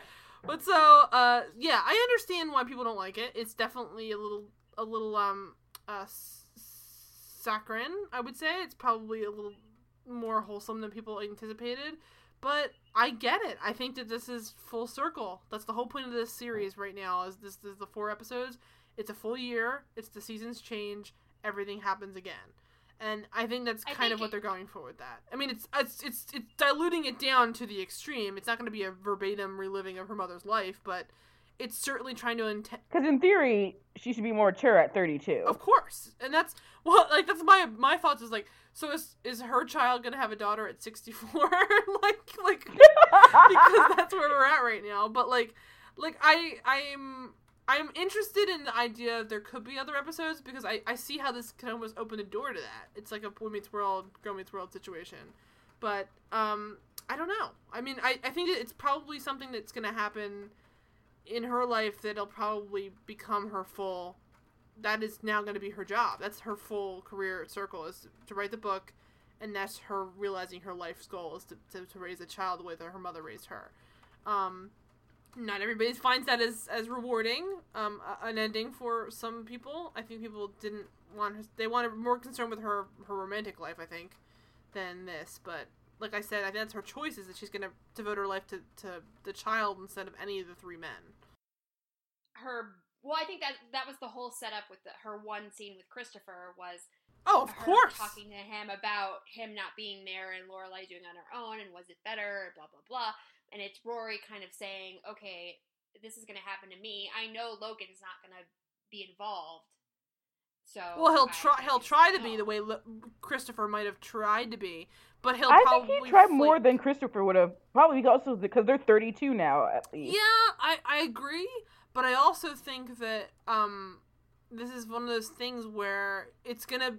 It depends on the first couple years to set the precedent on how they're gonna be raising the child together. Mhm. So if she treats It depends on how Mitchum Oh Huntsberger my feels. god, that's a whole other. Oh, that alone boy. is like, my god, it's gonna be an heiress. But like, um, I think that it's one of those things where I don't foresee this being something that, if they do revisit it, is not like the hundred percent point of the show. It becomes whether or not Well, I- Alexis Bledel would just Mhm. want to do more. I could not see this being more of a setup. Honestly, I think it's, it's a perfect setup for more. But at the same time, I think it's also a incredibly succinct ending to it. So it's very, it's ironic because it's actually like the embodiment of the theme of the show, where it's you know, um, life and death, full circle, all that stuff. It kind of it's both. It's like Schrodinger's cat. It's like both the perfect ending and the perfect beginning. That's the whole point, I guess, is because that's where the show begins.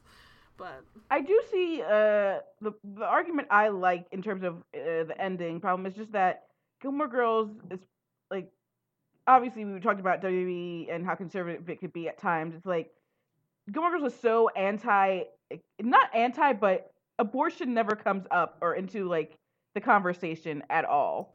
and then I mean. Even They are in somewhat of a small town, but it's still Connecticut. It's definitely on the table. So I, I don't know why they never really brought that up either. abortion or like adoption after giving birth, which if you don't want to do that, like it's just uh, well now I have this kid, even like based on an accident. You know, obviously Lane and Zach and their kids are happy here, but like, who doesn't want more for Lane Kim? Right. Right. There's so many people having babies. Like, you know, Dean has 57 children now, and Lane has her twins, and Paris has her kids, and it's just like, Yeah, okay. I mean, I. I understand it. I mean, it, it's it's a complicated issue for them to broach without becoming very, um, uh, non-family oriented, which is not kind of what they were going for. But I think it would have fit. I think it, I think if any show could have broached it well, it would have probably been this one.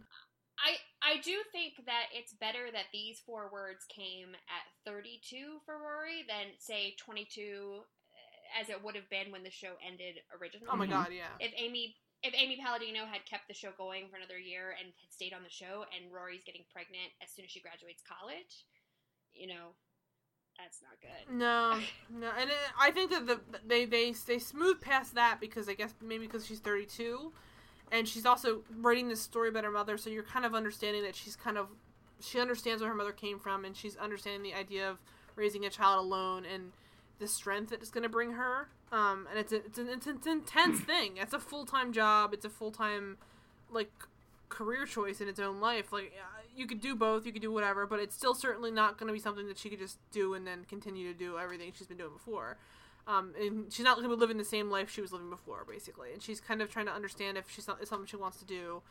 Um, and I think that it's ironic. It's actually very similar to her her career. Is that like she is treating the child almost sort of similar, where it's like, do I want this? Like, is this what I want? Because if I'm going to commit to it, it's the it's the only thing I'm going to do. And I think for the first time in her whole life, she's having to make a decision to stay still and you know, I, I commit to see. something. This is, that's part of why I don't want a continuation, even though I totally want a continuation. Agreed. Because you know Rory's still gonna be, like have it all because she's the best at everything, Laura. It's it it's the struggle because Lorelai is so good at everything she does, but we didn't see her struggle as much to get there. So like we didn't see her put Rory in a bucket, Right. which I wish we could have. and that wouldn't have been Sometimes you gotta put Rory in a bucket. she's not bucket. the same character. Put her in a bucket now. Like she's the character Exactly. now who has this, this warts and all. I like that, but like having to watch it happen is going to be very different for having to, you know. That's why shows with like you know early parenthood stuff is always a little harder to, unless you've been a parent. I mean, I haven't, so I'm not. It's, it's harder for me to relate to. Whereas someone who's like past that point, it's easier to relate because it's just like a problem they had in the past. It's not something that's their, their current like existence. Because technically, you don't know if it's ever going to get better. We know for Lorelai it did. Rory, she could be a bad parent and just stay a bad parent the whole time. Like it's possible, and then stopping it from happening. Um, but yeah, so so that's that's the finale of it. Um, I think it's interesting because it definitely opens up the idea that um, well, we can get right into it if you want to go to the guys first or do you want to do that last. What's better? I'll do whatever you want to do. I'll follow your lead. Where you lead, I will follow. But okay, I would say let's let's jump into the other people first, and we'll we'll close on that because I think it's probably the most interesting point to make is her and her love life. So so so jumping right back into the other stuff, we're gonna just talk really quickly about there's I think maybe four major relationships on here. So first up, I would say uh, in terms of smaller characters would be the the um, Paris and Doyle breaking up. Um, they had the two kids. He moved to California. Um, They're getting back together. They'll probably like, get back together. Come on. Um, she's seems to be like thirsty for Tristan though, so I, I- don't know if that's gonna happen. Um, She's No, I always been thirsty for Tristan. I think that's just one of those things that, like, I, I think a lot of people have that from something when you you really wanted when you were younger, and it still like fucks you up in the head. Yeah. And so just seeing him kind of triggered that insecurity in her. So I don't think it's any kind of thing past that. It just was like this moment of insecurity for her. And I think Doyle and Paris, they were like an off and on again thing for a little bit on the show originally. They kind of broke up a little bit right. and fought all the time. And so I, I kind of feel like I would love it if you ever revisited these characters 30 years from now that they've just been like married and divorced seven times Yeah. by then. Or I could have done with like I think it would make perfect sense. I could have done with way more of them though. I think that Paris got the short Oh, yeah. shrift of that because uh, you actually see Doyle. I think after Paris. I think Paris. yeah, just but kind it's of, just it's just like one scene where he calls because he gives Yeah, but a it's- movie review. I love that was great too. So- But like, uh, Great. there's really not a ton for her to do. I get why they didn't have her in more because she's kind of just sort of living her life I- and you know being successful. Again, she- but you know, These are busy actors. right? Exactly. yeah, So I understand that point of view, but it's it's that was oh I wish I had seen more of her, um, or at least given her some kind of closure. Um, uh, secondly, from them, I would say maybe Emily Richard. Um, Richard, there was a very devastating scene. I think one of the best scenes of the, of the uh, ironically with Rory. Um, in this in this miniseries where she goes through the house and mem- rem- like she's remembering moments from the series, and when she opens the Mhm. door and there's like a hologram version of Richard at his desk, I burst into tears. Like that is truly upsetting to watch because he i mean edward herrmann did pass away um suddenly I think um I think with Richard it was he was the presence that he kind of just loomed over this whole revival, and it was really perfect the way they had it affect everyone. Yeah little I little think that- things it affected them I think it's really fitting for Richard the way he was in the seven seasons of the show too, because he was sort of he wasn't perfect. He had his flaws. He wasn't always a, a you know did the right thing, but he was like the character that was kind of the touchstone for all three of the women. And it was like even when when Lorelai was mad at Emily, she was still talking to her dad. You know, yeah. so it was like these kind of moments that Richard was like the center. he was the bridge. family. Yeah, he was the one that Yeah. got her at least to you know talk, even if the blow-ups they had together were actually even worse than the one she's had with Emily. Yeah, so it was kind Mhm. of like seeing how now these these three are going to cope and get along when they don't have that amazing presence of Richard. and um and I think that like the the stuff with um uh with uh Lorelai and Luke was also interesting because now Luke is technically the patriarch of the family. Well, I mean, it's different because it's obviously a very female-driven show, and it's Emily is in charge of everything, no matter what. But mm-hmm. she treats him a little differently too now this round. I mean, it's been ten years, so she's obviously seen that he's he stuck around, but like. She treats him a little differently than she did in the past, where she kind of understands where he's coming from. She gives him a little bit of a short shrift when they're doing the, the the franchising bit, but she's very respectful in a way that she would not have been, I don't think, on the original series. In fact, when they actually broached that Yeah. subject the first time around, they were a lot ruder about it. Just sort of like, you should do Yeah. this. Your your diner is a cesspool. It's covered in filth. You should just make it better. Whereas this time around, she's like, look, I want what's best for you. She understands where he's coming from, so she's taken the time to think about where he's gonna, how he's gonna react. It's just, Right. it's a different vibe they're giving, and that's interesting, a dynamic too. And so we could talk a little bit more about like Emily. Kelly Bishop is a tour de force in Amazing. this episode. In these episodes, like she is truly doing more with just looks off camera that some people do in an entire lifetime. And there's like this one moment when they're in the kitchen and they're yelling, and I think it's I think it's when Rory's walking around and she's looking at stuff, but I think you also see it when they're yelling because um prior to his death on a little chalk, like a little blackboard in the kitchen it says Emily, Oh, yeah. cheese, I beg of you, and then hyphen Richard. Yes. And that is such a dark thing because that means that's been there for weeks at that point. So that Mhm. means she goes down to the kitchen every so often, which is probably pretty often, and she's told the staff not to erase it, and she's just left that there. And that is a devastating, realistic like touch. And they never reference it. You barely, Rory barely even like she kind of glances at it, but she keeps walking. So it's like one of those things where it's like, oh my god, Emily's grief is like it's like there, but it's so subtle, and it's just like it's opaque, and it's just it it touches everything. Because I think it's why Emily is such a raw nerve in this whole little like this the four episodes. She's Yeah, so she she has that one that one outburst to Lorelai about being married for fifty years and what that meant to her and how even after the separation they had the best years of their marriage Right. after they separated and she's and so kind of so devastated. She they she wants to sell the house. Like that that alone. And there's a great scene. Oh my god. Oh my god. This makes me so. This also made me cry. I'm just gonna cry all No, over know. again, you asshole. But I, I was crying hysterically when she goes when Lorelai comes over and she's got everything in boxes and she's she's like you know are you calling off the wedding and she's like no no no I'm I'm just here to say hi I need money basically because Lorelai's gonna Yeah. open up the inn um which that's another plot that's kind of smaller but Lorelai decides to franchise the fly, the uh, Dragonfly finally which is great um and I don't know why she didn't buy didn't take Emily's house and make that another I thought that was gonna be the thing it's just gonna take that and make that the thing but then they have another house in Stars Hollow I guess it, too far it just seems too morbid, yeah, really. Yeah, Yeah. I mean, she wouldn't have had to run it. It could have been Michel, but you know, whatever, Mm. whatever the case is, she she um. also also those residential zoning laws you can't really run True. a spa in a neighborhood True. like that But so she um she Hmm. uh she was walking around showing Lorelai like I watched this episode of something on Star. She was watching some movie on Stars. Show me the money. Jerry Maguire, that's what it was. so great. And uh, she walks into the living room and she's like, "Well, I, I tried to move stuff around and I couldn't get comfortable, so I'm just gonna sell the house." And and Lorelai's, "Geez, like that's an extreme." and she's like, "Well, what did you even do? Did you did you try? You said you moved stuff around." She's like, "Yeah." She's like, "It looks totally different here." She's like, "What?" She's like, "I've been in here my whole life. It looks not not different at all." And this scene yeah is one of those things where it's played, I guess, kind of for laughs, but I'm like, I was I was crying because it's it's so realistic. If you, I mean, it's projection, I guess, but like when I have family members who are like, she's like, I moved this to the tea towels to up up the top, and then the other other towels below. I moved the the pillows from upstairs to down here, and I'm, and I'm like, I was just crying because I'm like, that is her life, like that is.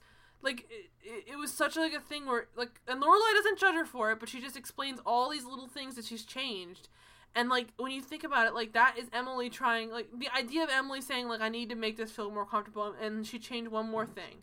and it, it wasn't better. Yeah. And then she changed something else, and it still wasn't better. And she changed something else, and it still wasn't better. And I bet every single time she did that, she'd cry that night or something. Like it's just like little things like that. Like really, like it shows you the progress she makes throughout this this year because truly up until that point when she was making these tiny little changes that was enough for her those were like shaking her world so the fact that she moves to nantucket and quits the dar is like she she gets a, a, a running speed up and then decides to just jump off a cliff basically and it's mm-hmm. beautiful because that's kind of where she ends the- it she ends it on her I own would say, and the the the thing with the painting. The Oh first my God, episode, that devastated She has that me. gigantic, hilarious, Which is painting great. of Richard. And love. Lorelai and Emily have the fight about the dimensions, and and she's like, she finally admits, yeah, it was a mistake, and they have this big fight. And then I do appreciate end- that it, it was a mistake. and i Yeah, it was a that's mistake. like emily's And whole then- persona too is she makes so many mistakes with that and she just never admits it so the fact that she was like, no, it's not. That's what I And in wanted. fact, the fact that she That's what I we, we just we did an episode where she had some similar where she was lying and she couldn't admit it. But like in this Yeah. where she like admits it, finally you realize how how broken she is. Is that she's just that weak and vulnerable that she just admits So- I'm, I'm fine, I was wrong, I made a mistake. Don't hate me for it, whatever. But yes, as you were saying, I just I found that so oh Yes. god. So then, in the last episode, when the house is being packed up, and and, and Lorelai spots this painting wrapped in paper and peels the paper back, and it's now the smaller version of the Richard Gilmore portrait, and I was like, I'm, I'm toast. And for her for her. Nantucket house, so she'll keep it there. And she and the, the best part of that to me is that there's no words spoken. It's just she looks at the painting, Yeah. she closes the painting, and then she's just like her eyes are watery, but she's just like she listened to me. This is like this is I think it's like a healing moment where Lorelai's like maybe I can try and get closer to my mother, not like forever, but like. And then, then the scene is very warm when they when she asks for money. She says, "Of course, I'll give you the money." And they celebrate. They open the Dom Perignon, and it's just it's lovely. Like it's just such a nice scene for them to have. And I think some people wanted her to be at the wedding, and she will be at the wedding. But like, I like that she has her own moment at the end there because I think it gives her a sense of like freedom and independence Her- that she'd never had. her own independence. Yeah, and it wouldn't have been the same if she was at the wedding because she would have been. You would have been thinking like, well, what is she thinking? Is she sad that Richard's not here? Is she sad that like none of that has to even come into it? That's all for future problems we don't have to see. We get to see her You have a good night, with- a glass of wine. you don't wine. have to deal with how sad it. You don't have to deal with how sad it is that Richard can't walk his daughter down the aisle. Right. I mean, like, that alone Thank is you. like, oh my god. I don't know who's gonna walk Yeah. around the aisle. It's gonna be sad as hell. I'm sure she'll walk alone, right? I would, I would imagine. I don't think I could picture anybody else walking her down the aisle. But yeah. maybe Rory. Oh, that'd I be nice. assume. Yeah, I don't know. Or maybe Yeah. maybe Emily. Or Maybe Paul Anka. Emily. That'd be nice, but I don't know. Maybe Emily. All three of them. Yes. That'd be amazing. Uh, But yeah, it's things like this that I, I understand how people, of course, can not like the show or find it just too kind of grating or quirky. But like moments like this, and just like it, when it go like it's so good at the emotional oh my beat. god. Mhm. The lantern. it- oh it- my god. Yeah. And that's my uh, thing against Bunheads, basically. I always say that Bunheads is the show that made me understand how people could hate Gilmore Girls because I feel like it was just too much of the whole look how weird and different we are, and like when it, like the emotional things. I don't think they sold them as well, even with you know someone as talented as Sutton I have heard that the one thing they and- successfully did on that show that that draw people drew people into it was the Alan Ruck's uh, plot, which is from what you're describing the opposite of the rest of the show. So maybe that's why like it I would have probably been burned out myself. Like that sounds that sucks. Ugh. That it turned out to be too quirky. Yes, uh, but I'm in the minority for believing that. Well, so I mean, no, no, you can't please everybody. But so, uh, yeah. So I she- mean, you just ask the Stars Hollow Yeah. musical. Stars, stars, hollow. Working on building, working on. Uh, yeah. Uh, so then she she goes she goes out to the to the water and just sits there and smiles and just enjoys her night and a glass of wine and just like I think that's that's truly like she's living the life that Richard would have wanted too. Like that's it's, it's an empower it's a powerful moment because it's not just her doing what she wanted. It's it's her doing what what anyone want. Like it's it's, it's just living her life. I feel like you should like edit in fight song under you saying all of that. I do. I also loved that when uh, Emily tells Lorelai that you know the strings attached to the money is two weeks in the summer at Nantucket with her and Oh, Lynn boo and a hoo. week at Oh, boo hoo. But no, no. But No, I, know. I love that Lorelai doesn't push back No, I agree. because you know Lorelai 15 years ago would have pushed back and would have negotiated and fought over it, but Lorelai is just like, okay, Yeah. That's the way it's gonna be. Plus, it's like Yeah. it's one of those things where if you see this the the house she's renting and then eventually just buys, it's like, and I love that she's just gonna buy the house across the street so that they can just come over. Um, but like, there's a picture window where it's just like you see right into the the ocean. It's like it's, It's that's it. Like that that's absolutely like Emily. It's a little bit too extravagant, but at the same time, it's like quiet and it's it's it's removed and it's it's just it's it's the perfect Emily place to to, to end up. I think is in Nantucket. Um, but so she she goes off on her own. Um, then I think so. Besides them, who was Lane and Zach? I don't know what the hell was going on with that. That was a little sad to they me. They didn't really have a storyline. uh, they're still in the didn't have a band. st- Uh, that's it. They didn't have. I was like, they didn't have a storyline, but I loved. I saw. I can't remember who now, but it was a post or a tweet or something, and somebody was saying, "Why does um, Christopher still look so young and Zach looks so old?" And somebody replied, "Because Zach raised his children." Oh shit! Oh my god! Oh my god, that's That's beautiful. the sickest burn. Oh my god, that Wow. is good. Oh. That is. Uh, Ooh, Jesus, I could like cook an egg on that. That's like quality burn. Intense. Yeah. Wow. So uh, cre- credit to whoever said that. I don't know who, but I love Beautiful. you. I'll try. I'll, if I can find it easily, I'll link it to in the description. Yeah. Because that's that's just that's That hot is- fire that is right there. right. So, so I mean, man, I, I don't know what to say about Zach in general. I think Zach is just like unhappy with whatever he's doing, but making the best of it. And they're still living their life. They're doing the, the band still. I just wish Lane had more. Gil's Gil there. looks like ten Gil's years there. younger than Zach. Everyone ten years younger. It's amazing. that. He looked really good. Like he had the straight hair. He really looked for his age. Like he looked fantastic. And having been an actual rock star, I'm like, damn, dude, you have it on lock. um, who else besides them? So then Kirk is still with Lulu. Um, they seem to be thriving. Um, who else are we forgetting? Anybody else that's like jumping Uh, out? Michel is now married With- and with making a Potentially child. a kid on the way. Yes. There was a Michel plotline we didn't get into, which I'm a little sad we didn't talk about as much, but it's kind of almost irrelevant because it's just sort of him leaving is is the plotline.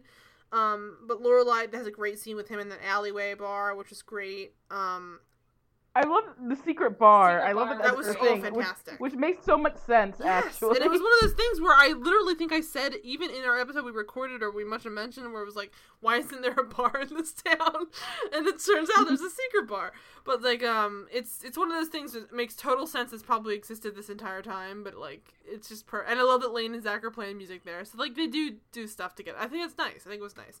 And um, uh, so the the two like um the two of them, him and his husband are trying to, I guess, have a kid, but he's not thrilled about the idea. Um, but he's getting there. I think he's done a lot to progress as well. I think he's he's, getting there. Yeah, his, yeah. his his husband just really wants a kid, and he's getting there. And um, there is a scene later on with Suki and ja- well, Jackson is in one scene, Suki's in another scene. Um, but Suki has a scene with with him later when Melissa McCarthy comes back just for a moment. There is also Because apparently Suki's like living in the woods. yeah, I don't know what that Yeah. whole and also the revolving door of chefs was uh, not needed. Rachael Ray's an awful actress. Oh my god, Let's that was just get that out of the way. Why? Yeah, why bring her into this at all? At least the Roy Choi, he was great. Like he's fine. Like why would you not bring in someone who can act? Like get- fucking if you're gonna mention Tony Bourdain, bring in Tony Bourdain. He can act. He's not No. great at it, but he can do something. What you better do is you bring Rachel in Bradley I Cooper as Jack Bourdain. Oh my god, please! Where was that? Please! Oh my god, please! For, for the, that. for for the three of us, like we're we're the people who are like, yes, that's what we want. I mean, I'm Yeah, still I'm devastated that for show it. got canceled. Kitchen Confidential was phenomenal, as was the book. Go read it. That's why you should never order steak well done.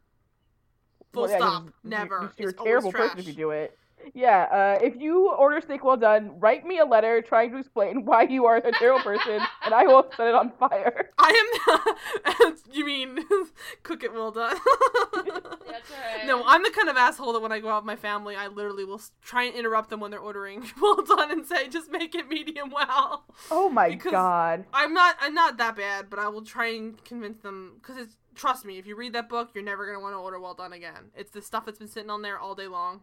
So anyway, so um, so they uh, they're doing fine. Uh, they seem to have it under control. Michel almost leaves, but he eventually stays because they, she ends up being able to open Yeah. the inn. Because I think the thing, we, we never uh, actually see him say yes. He could still Yeah. say no. the thing is, Lorelai obviously, you know, th- there were these dreams and everything about what the inn would be.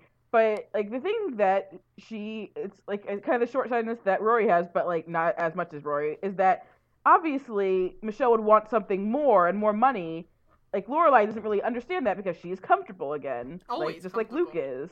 Yeah, and that's fine, but that's just you can't assume everybody else wants that life or yeah, is capable or of having is like life. at that level because, like, remember Luke had like just a bunch of money saved. Oh, com- I mean, he must be also a millionaire. I wouldn't doubt it. I- Yes. I, mean, he probably had money from his father's business Mm-hmm. as well. He inherited, Right. so I guarantee he's got money to blow.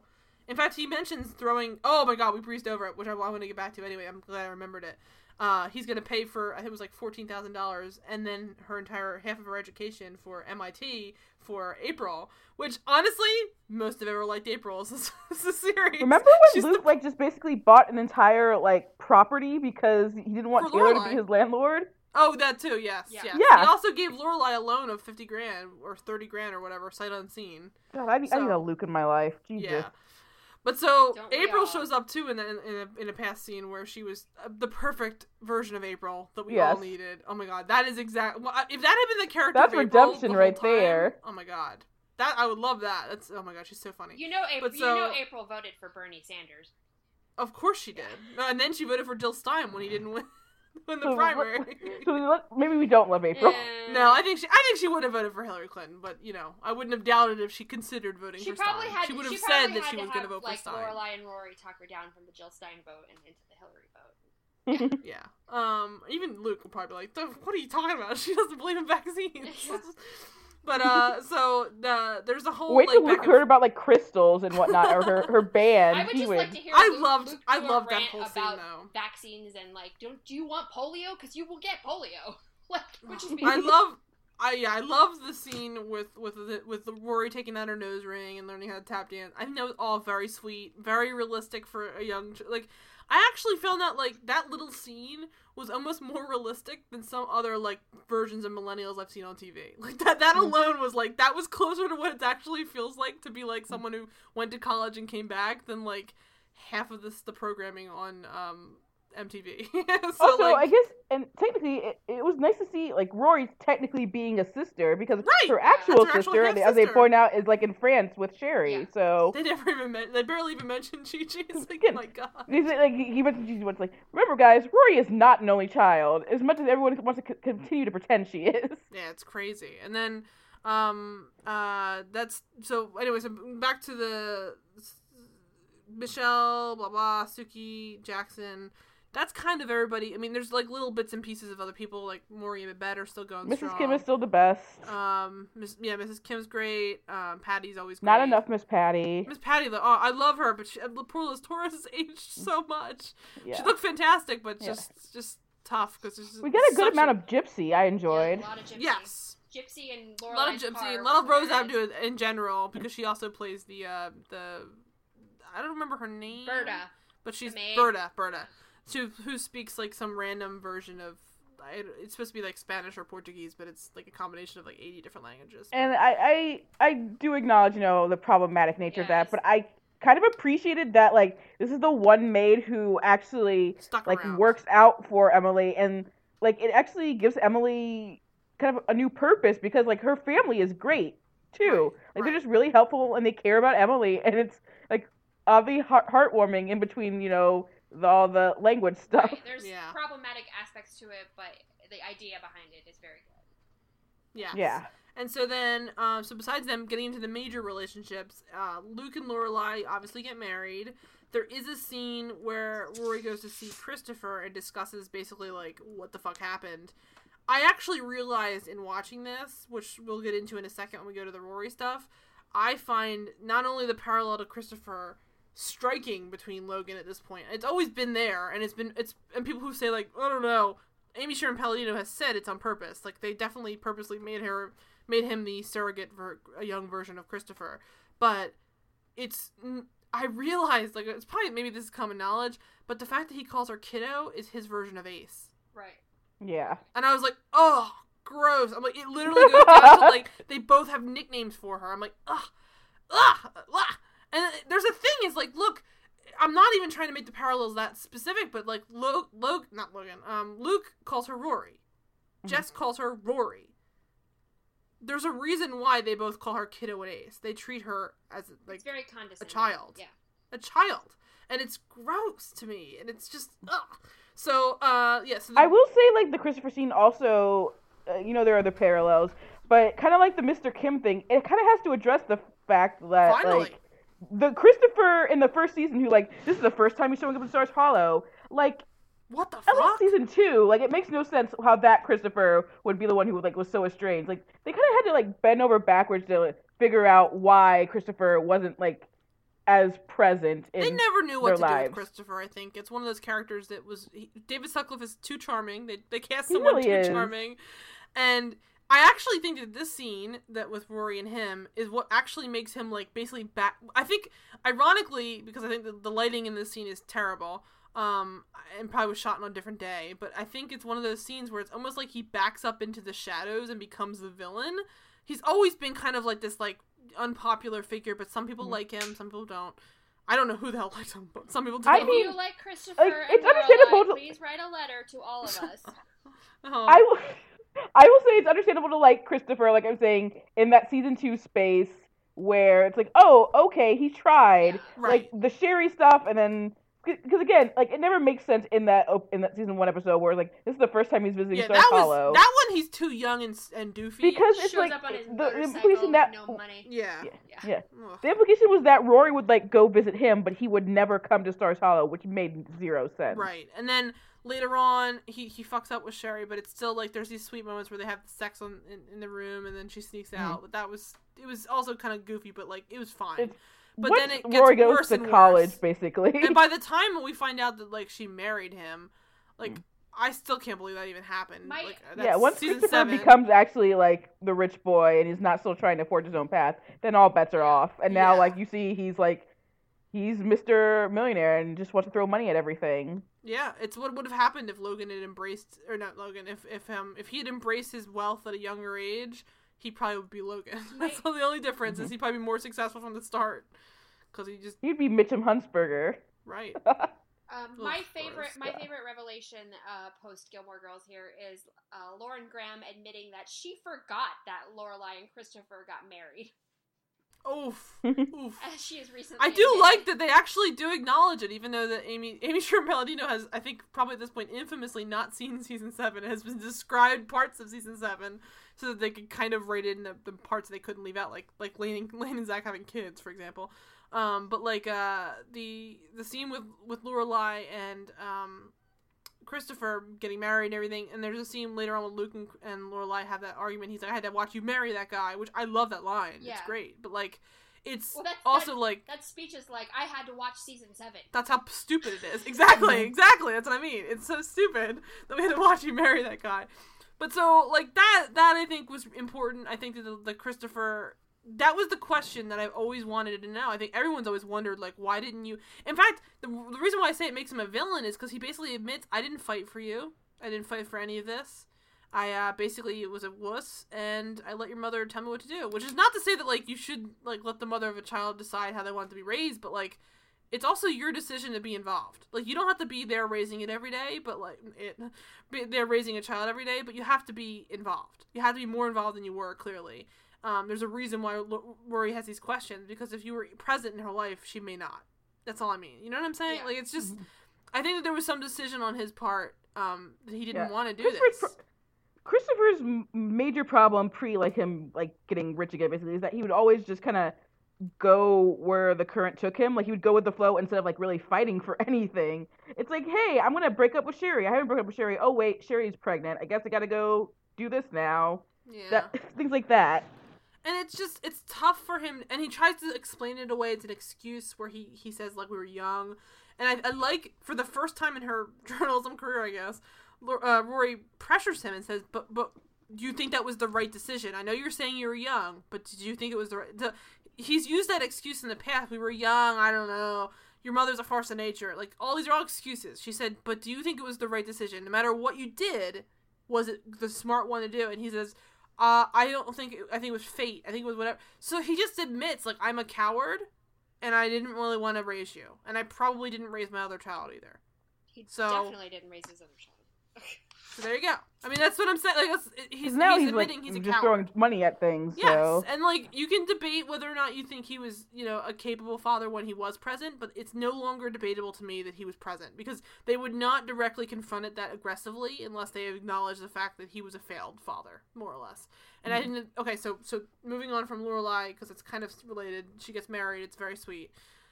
That was kind of already tied up pre-series for this, so it was a little more like she goes to do wild. She comes back. She realizes she's more in love with him than ever and she's happy with everything and she's comfortable with her life so she wants to just commit to it um i'm happy there was no like do i really love him none of that bullshit i'm Yeah, glad I'm- it was more think- like it was her own emotional problem that was definitely doing. like one yeah, she my- never questioned it. Like, yeah One Yeah. of my top priorities going into this was that I wanted a, a Luke and Lorelai storyline that made sense and was good, and it that's what I got. So I'm good. and they were Yeah. both good partners I was really, I was pleasantly surprised that it was never, it was never a matter of her questioning her relationship with Luke, even though Luke thinks that it was because Luke. he's got his wires crossed. But because you know the trailers made it seem like is she gonna start questioning this relationship? i was worried i was so up? worried with that yeah but it was more like she was worried that, like she wasn't doing enough to make him comfortable which is not Mhm. necessarily fair but it's it's in, it's important because i think because her mother is having these problems with her own life now that her husband's dead she's thinking should i deal with this now rather never or now? Should i deal with this now mm-hmm. or am i going to commit to a life never knowing if it was something that i should have addressed? And she does. She addresses it. She deals with her own father's problems with her and that makes mm-hmm. her i think better uh, partner for him because they both they communicate te- for the first time in yeah. forever. They actually just talk about the fact that they haven't mm-hmm. gotten married they haven't done all these things. Is that okay and then She's luke says like her you issues set head it on, which she never did with Max Medina. Right. Just saying. exactly For Max Medina, I'm justice for Max Medina is all I'm saying. Yeah. Truly. And then he That even says he says like, "Look, you made this decision to keep our lives separate." In the one uh, scene in an earlier episode where she she kind of comes in and he's upset. They're already kind of hot for each other right now and then he's kind of turns it into a fight and they're screaming in his diner, which I found very very upsetting but like important because it's truly like nowhere safe anymore because if this diner is a place where you're yelling, you have, all bets are off. But so they're arguing with each other, and he's sort of like, you know, you decided that this would be private. We'd live separate lives, like we're roommates or whatever. But like, she's dealing with that in the sense that she's saying, like, you know what? I do want that. We'll get married, and it'll be different, but we don't have to change our lives because this is what I want, and that's fine. And I think she's finally coming to terms with the fact that she's never going to be fully become her mother, even if she has parts of her mother. She just thinks. I think her brain is wired to think, "Is there more than this? Am I forgetting something?" And then she's finally confronting the fact that she's like, "No, I don't need anything more." So, so that's that's them. They're they're great. They they, they end on a happy note of them getting married, and then comes Rory. so Fuck I mentioned Rory. prior. I mentioned prior the Christopher, like parody or whatever the one the, the parallel there. Like it is at this point a level of insanity that I can't even handle. She's basically reliving her mother's life. Logan is clearly Christopher, who she met at a youngish age, who is you know a rich uninformed child, um, even though he's thirty two, and he's actively cheating on his fiance with her. She's actively cheating on a long term boyfriend, even though that he's you know forgettable, but doesn't mean he's not a person. And they're and I think there's been a lot of criticism about like why is Rory doing this? How could she do this? How, what a betrayal! I'm like Rory is a serial cheater. Yeah. Rory has cheated on every boyfriend besides Jess. She has ruined a marriage. And that's just because uh, uh, just disappeared. no, She would have gone exactly. She would have. Technically, she kind of cheats on Jess with with um Dean because they never actually break up. I don't know, but like regardless, like it's it's absurd. It it is straight up absurd that someone's like shocked. But whatever, people are shocked. I'm not shocked. I'm like this is just a full. She's come full circle to be the mistress in waiting for somebody who's literally like a, a supervillain in another movie. like, if, and it was a different movie. He'd be Lex Luthor and he'd be a villain, but um, or I guess debatable villain. But I, I find him a villain nonetheless. But uh, so he's he's, I think completely um disgusting at this point. Were there people still holding out hope for him? I, I'm sure.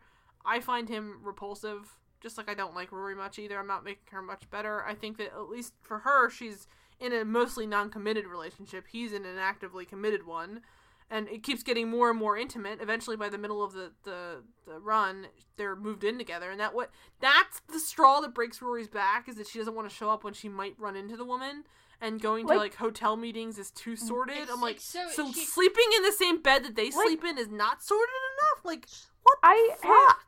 like early in the episode, I was thinking it would make sense just because of the person Logan is that it would make sense that because he was in a long distance relationship, kind of that they would be like in an open relationship. Yeah, I got At that least him and his- Yeah. But uh, they never actually acknowledged that. I just assumed that Right, general. same. But like Rory is definitely not in an open relationship on any level at all. Mm-mm.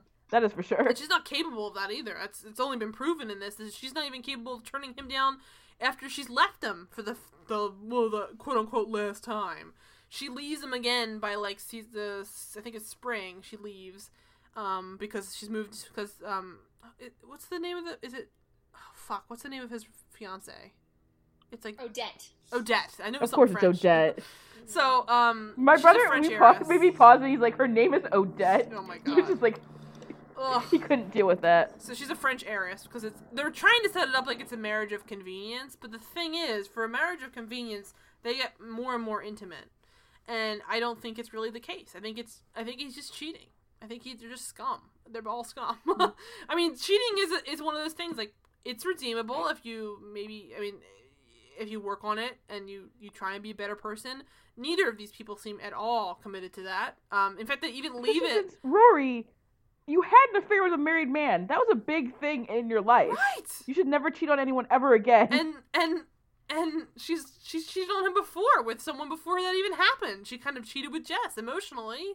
It's absurd. It's like why are you finally like oh and then your mother oh cheated. no, she definitely made out with Jess when she was still a Dean. Oh, so don't So worry. she She, definitely she definitely really cheated. Oh, I'm sorry. I was giving her like the benefit of the doubt. My bad. Yeah, don't Uh, do that.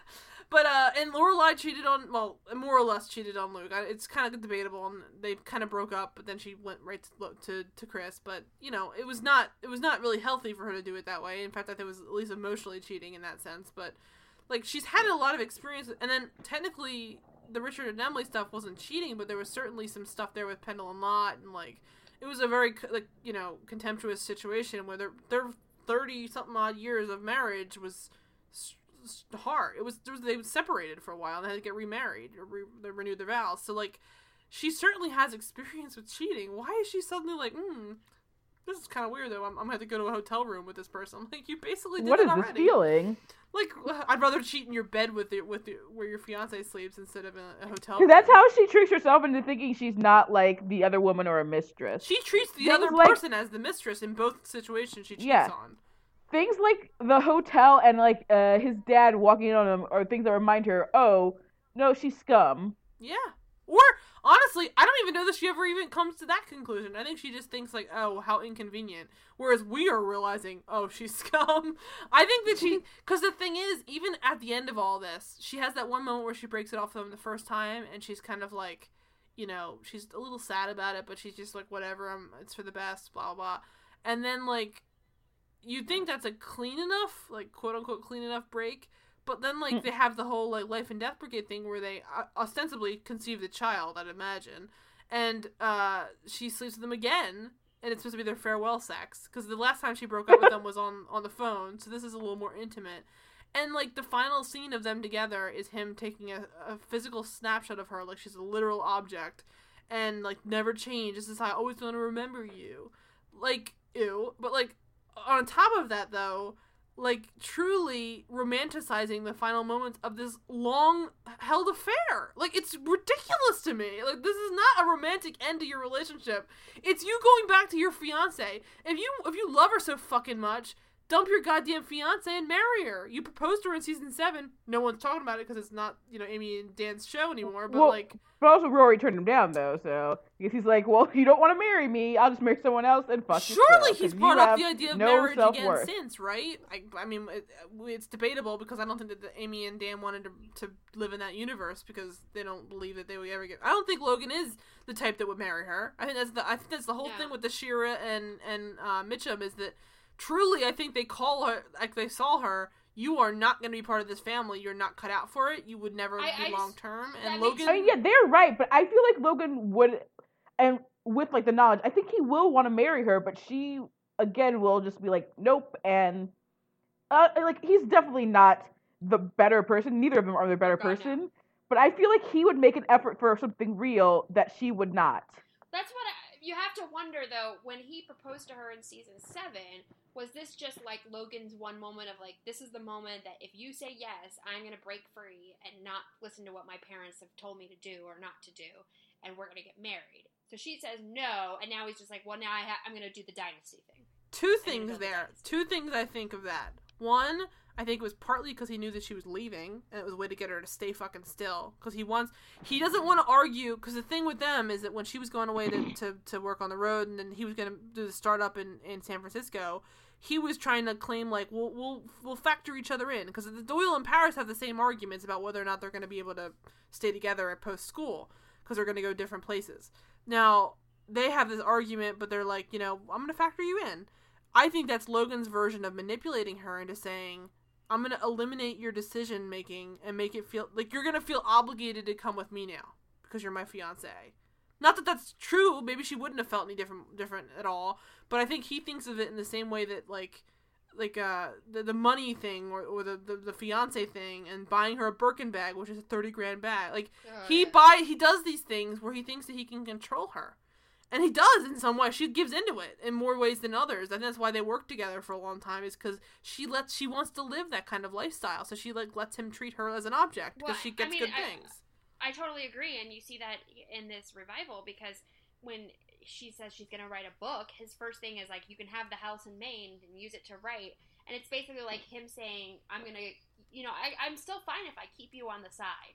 yeah. And it's and he's you saying have- like i won't even be whatever there. wa- he's it's like i won't even have be whatever there You want? You'll have the benefits, all the benefits of the Huntsberger fortune, but you Mhm. like he isn't gonna show up some late night and be Right, like hey fault? rory it's disgusting." I don't. I doubt it's going to be a late night. Honestly, no of course He'd not be, but you like know noon. it's just still Like, absurd Come on.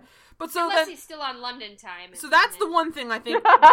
that's the one thing I think is true. But the second of that is that um I think that like in general I think Logan is the type of person who um if he proposed to her in that moment he was as much doing it to um I- I think in some ways he sees Rory as the kind of person who he can make into something better. Like he's like I don't want to deal with the people that my mom's setting me up with, so maybe I can just settle for her. And then there's an ironic part there that I think he, he, he likes her because he, he can still sleep with her and she's pretty, but she's smart and he can get that's that side of it too. What's ironic is that I think Rory and him lasted as long as they did because they were never actually engaged and it was never that serious. If they had ever actually gotten engaged or married, I feel like the heat would have died down for them a lot. I think he would have started cheating Oh on yeah. her. And she Well, I probably would have cheated on him. So It- it's it- just it made this so easy for them to be in this like just Style of relationship. relationship because Yeah. neither of them had to commit to it. Ironically, they both have- they both would probably thrive in open relationships because they're both terrible at being faithful, but they don't they, don't ever.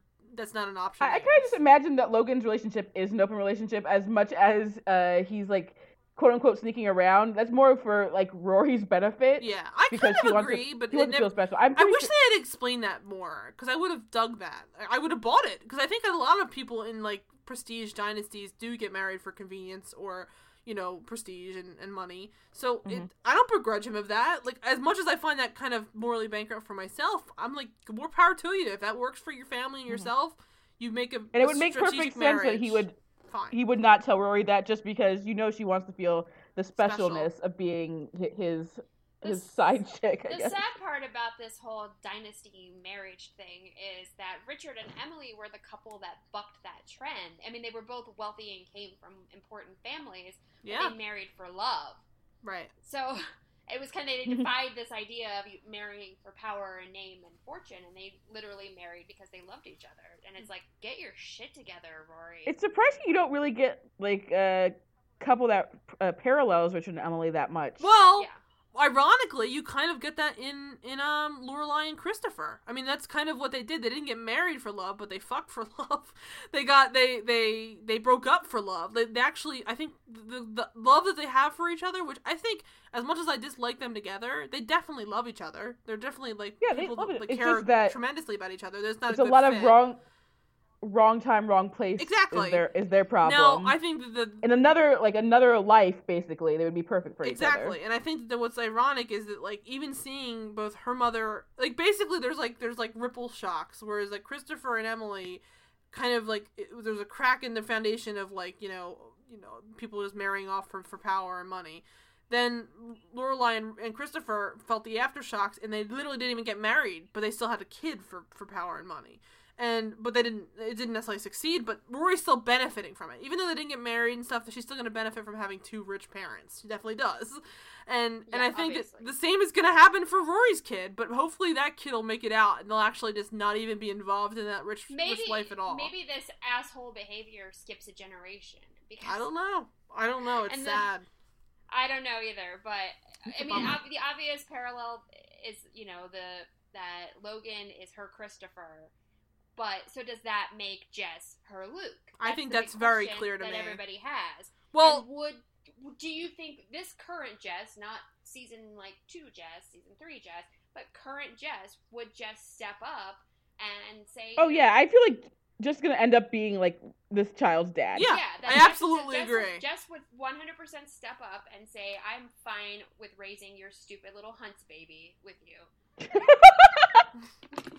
Tur- Amazing. turd burger or something. That's right. no, but so like I think that like if you want to go real parallel, and I know this is very debatable, so we're not saying they're 100% through the like line, but if you want to say that like you know you have your mother's taste in men, you could literally go down the line and say that you know Logan is Christopher, uh, Dean is Max Medina, uh, you could say that Marty is uh, Digger. And you could say that Luke is Jess. Like that is I, And Duncan Very I was actually gonna say that Marty is Rune. Actually, Marty is Rune. I would say Jon Hamm is Dun- room.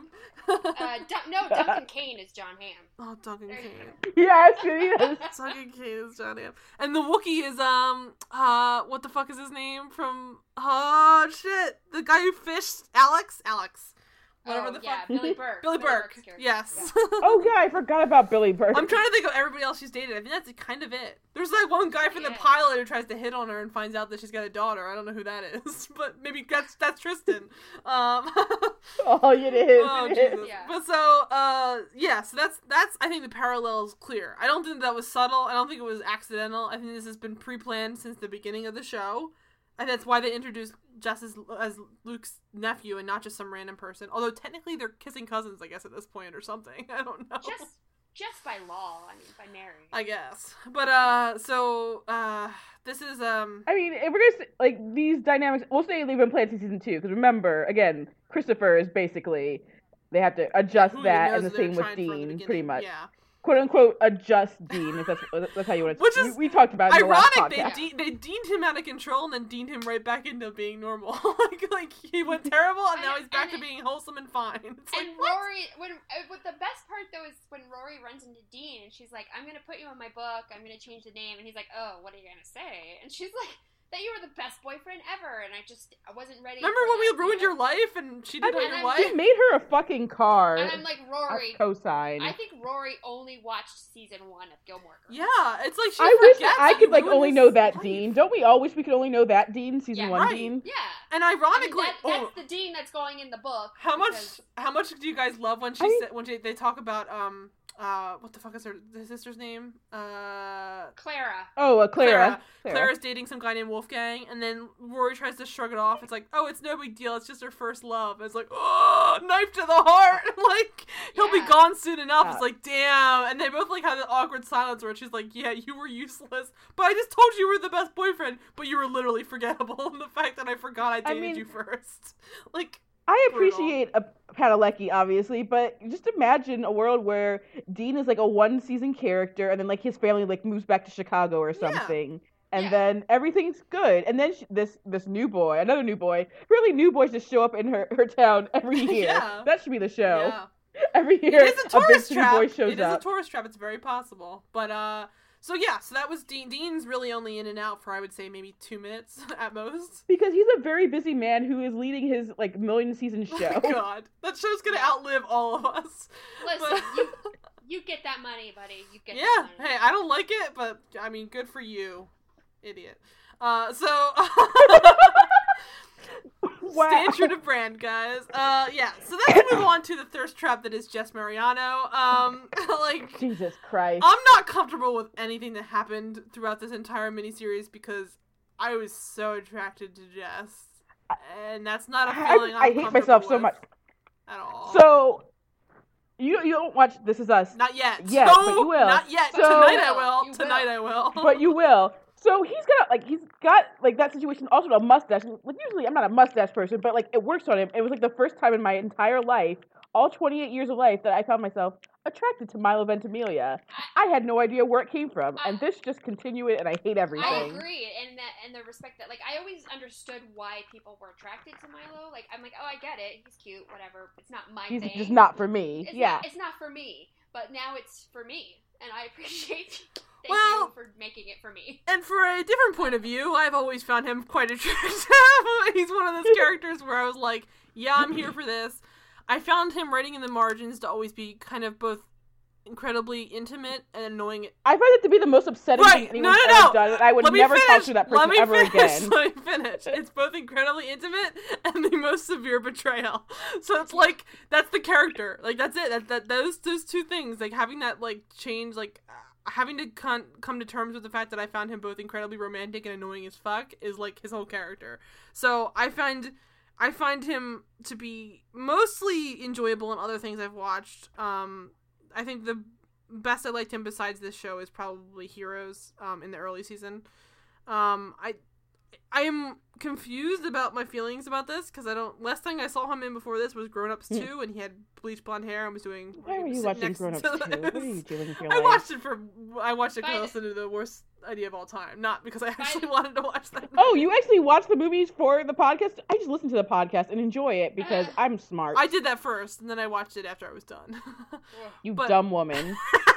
I was. By I, the way, I my- don't recommend watching it. It was a No. mistake. I agree. But yeah, he looks amazing in this with long hair, even. And I'm not even into the long hair, but I Me was neither. feeling it. I'm into it.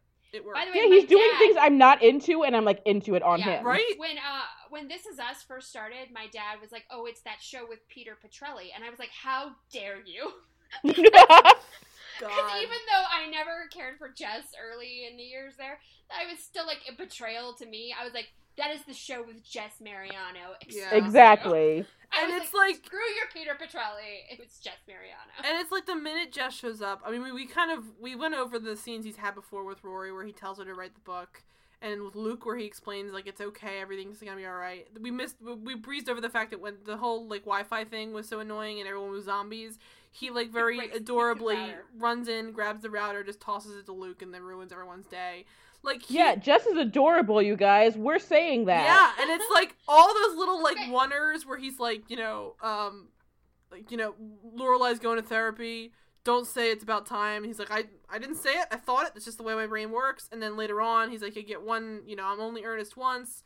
Uh, then we first sees Luke. He grabs his hat, tosses it. Like Oh, little that- things that like That was adorable. like the, the difference i think the major the major difference is there's still the snarky moments with him but they're coming from a place of love and earnestness that it did not You come guys- before Lorelai blows him a kiss when On his way out the door. house. that is And I'm insane like, I don't know if this was like Lorelai doing this or was this Lauren Graham being like, I just really love you. well there's a, there's a moment I earlier get, I get it either way. Yeah, me too. Come around. and there's a moment earlier where he mentions where she mentions like what does jess have to do with this because that's when uh, rory first talks about writing the book but she kind of even then doesn't really throw him under the bus she doesn't make it like a thing like how dare jess involve himself. She just kind of says what does he have to do with this? And she, there's a moment where she kind of seems like a little perturbed by him but for the most part she seems completely at peace with jess. I think he's completely come into his own as an adult. And I honestly think, besides obvi- the main leads like Lorelai and Emily, and obviously Paris, I adore. I think he comes out not only the most unscathed, but the most grounded, the most helpful, the most realistic, and probably the best character of this little miniseries, Well, which is insane. It's crazy. Because none of the plot, not to get on there, but none of the plot would have happened without him.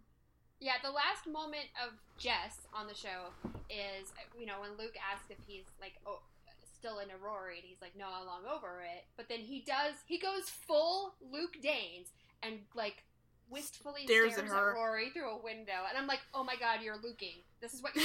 You're looking, That, You're that is looking what at Luke her. did on this show for years. Just And like, he's watching- stare at Lorelai. and he's watching. well, that and just sometimes creepily show up at the back door and Yes. try to get Laura's attention. And and the thing is, like, he's not only just watching her through the window, he's watching her be a mother through the window. It's Kirk, Yeah, taking care of Kirk. but she's still she's pregnant at this point and putting a, a warm compress on Kirk. So I feel like it's just setting up like he's gonna start internalizing the fact that he's watching her be a good person. it's the foreshadowing for him deciding to be the father to her. And they threw out like obviously the whole like the self help tapes help Luke come to terms with the fact that it's Lorelai that he sees, blah blah. But he also mentions in this in that scene when they're in the kitchen and he's throwing everything out the window trying to keep her in his life, even though she's you know all about it.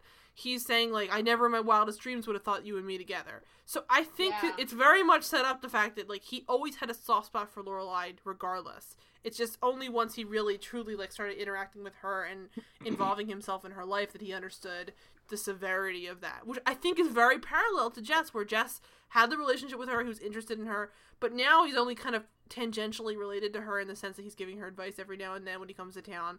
But I think that once there's a child involved, which is what the case with Rory, he's going to feel a lot more obligated to come to town and help. Even if it's just advice, even if it's just somebody to be around. Honestly, he might just be when he realizes she's raising the child alone. He might just genuinely want to be more involved because he's also. It sounds like he's single. He's obviously looking for something in life if he keeps. Well, he's not single because he's dating Lorelai and Emily's psychiatrist. We've, we've well, been through this. of course, that's of course. But uh, I I just I I said to you guys before. I think the craziest part of all this is like maybe I'd watch a Jess spinoff at this point. like I'm like, that's the dark Jess- cloud. We just we, well, we watched the first spinoff attempt. It failed. Maybe this is the second go around. This is just I don't I don't know. I don't understand. But If Jess, if Jess two turned windward, out to two be- circle. yeah, full windward circle. I, if Jess turns out to be even half the father that the character he plays on This Is Us is, then I'm in. I'm all in. Yeah, I mean, we don't have a Jess Oh, spinoff, but at least we have that. I guess we can all go watch that instead. But so, like, I mean, we kind of went over Rory. There's not a ton Well- we can do besides just saying like we obviously all find Rory pretty unredeemable. But I'm hoping that maybe having the daughter will get her back from whatever the fuck's been going on with her.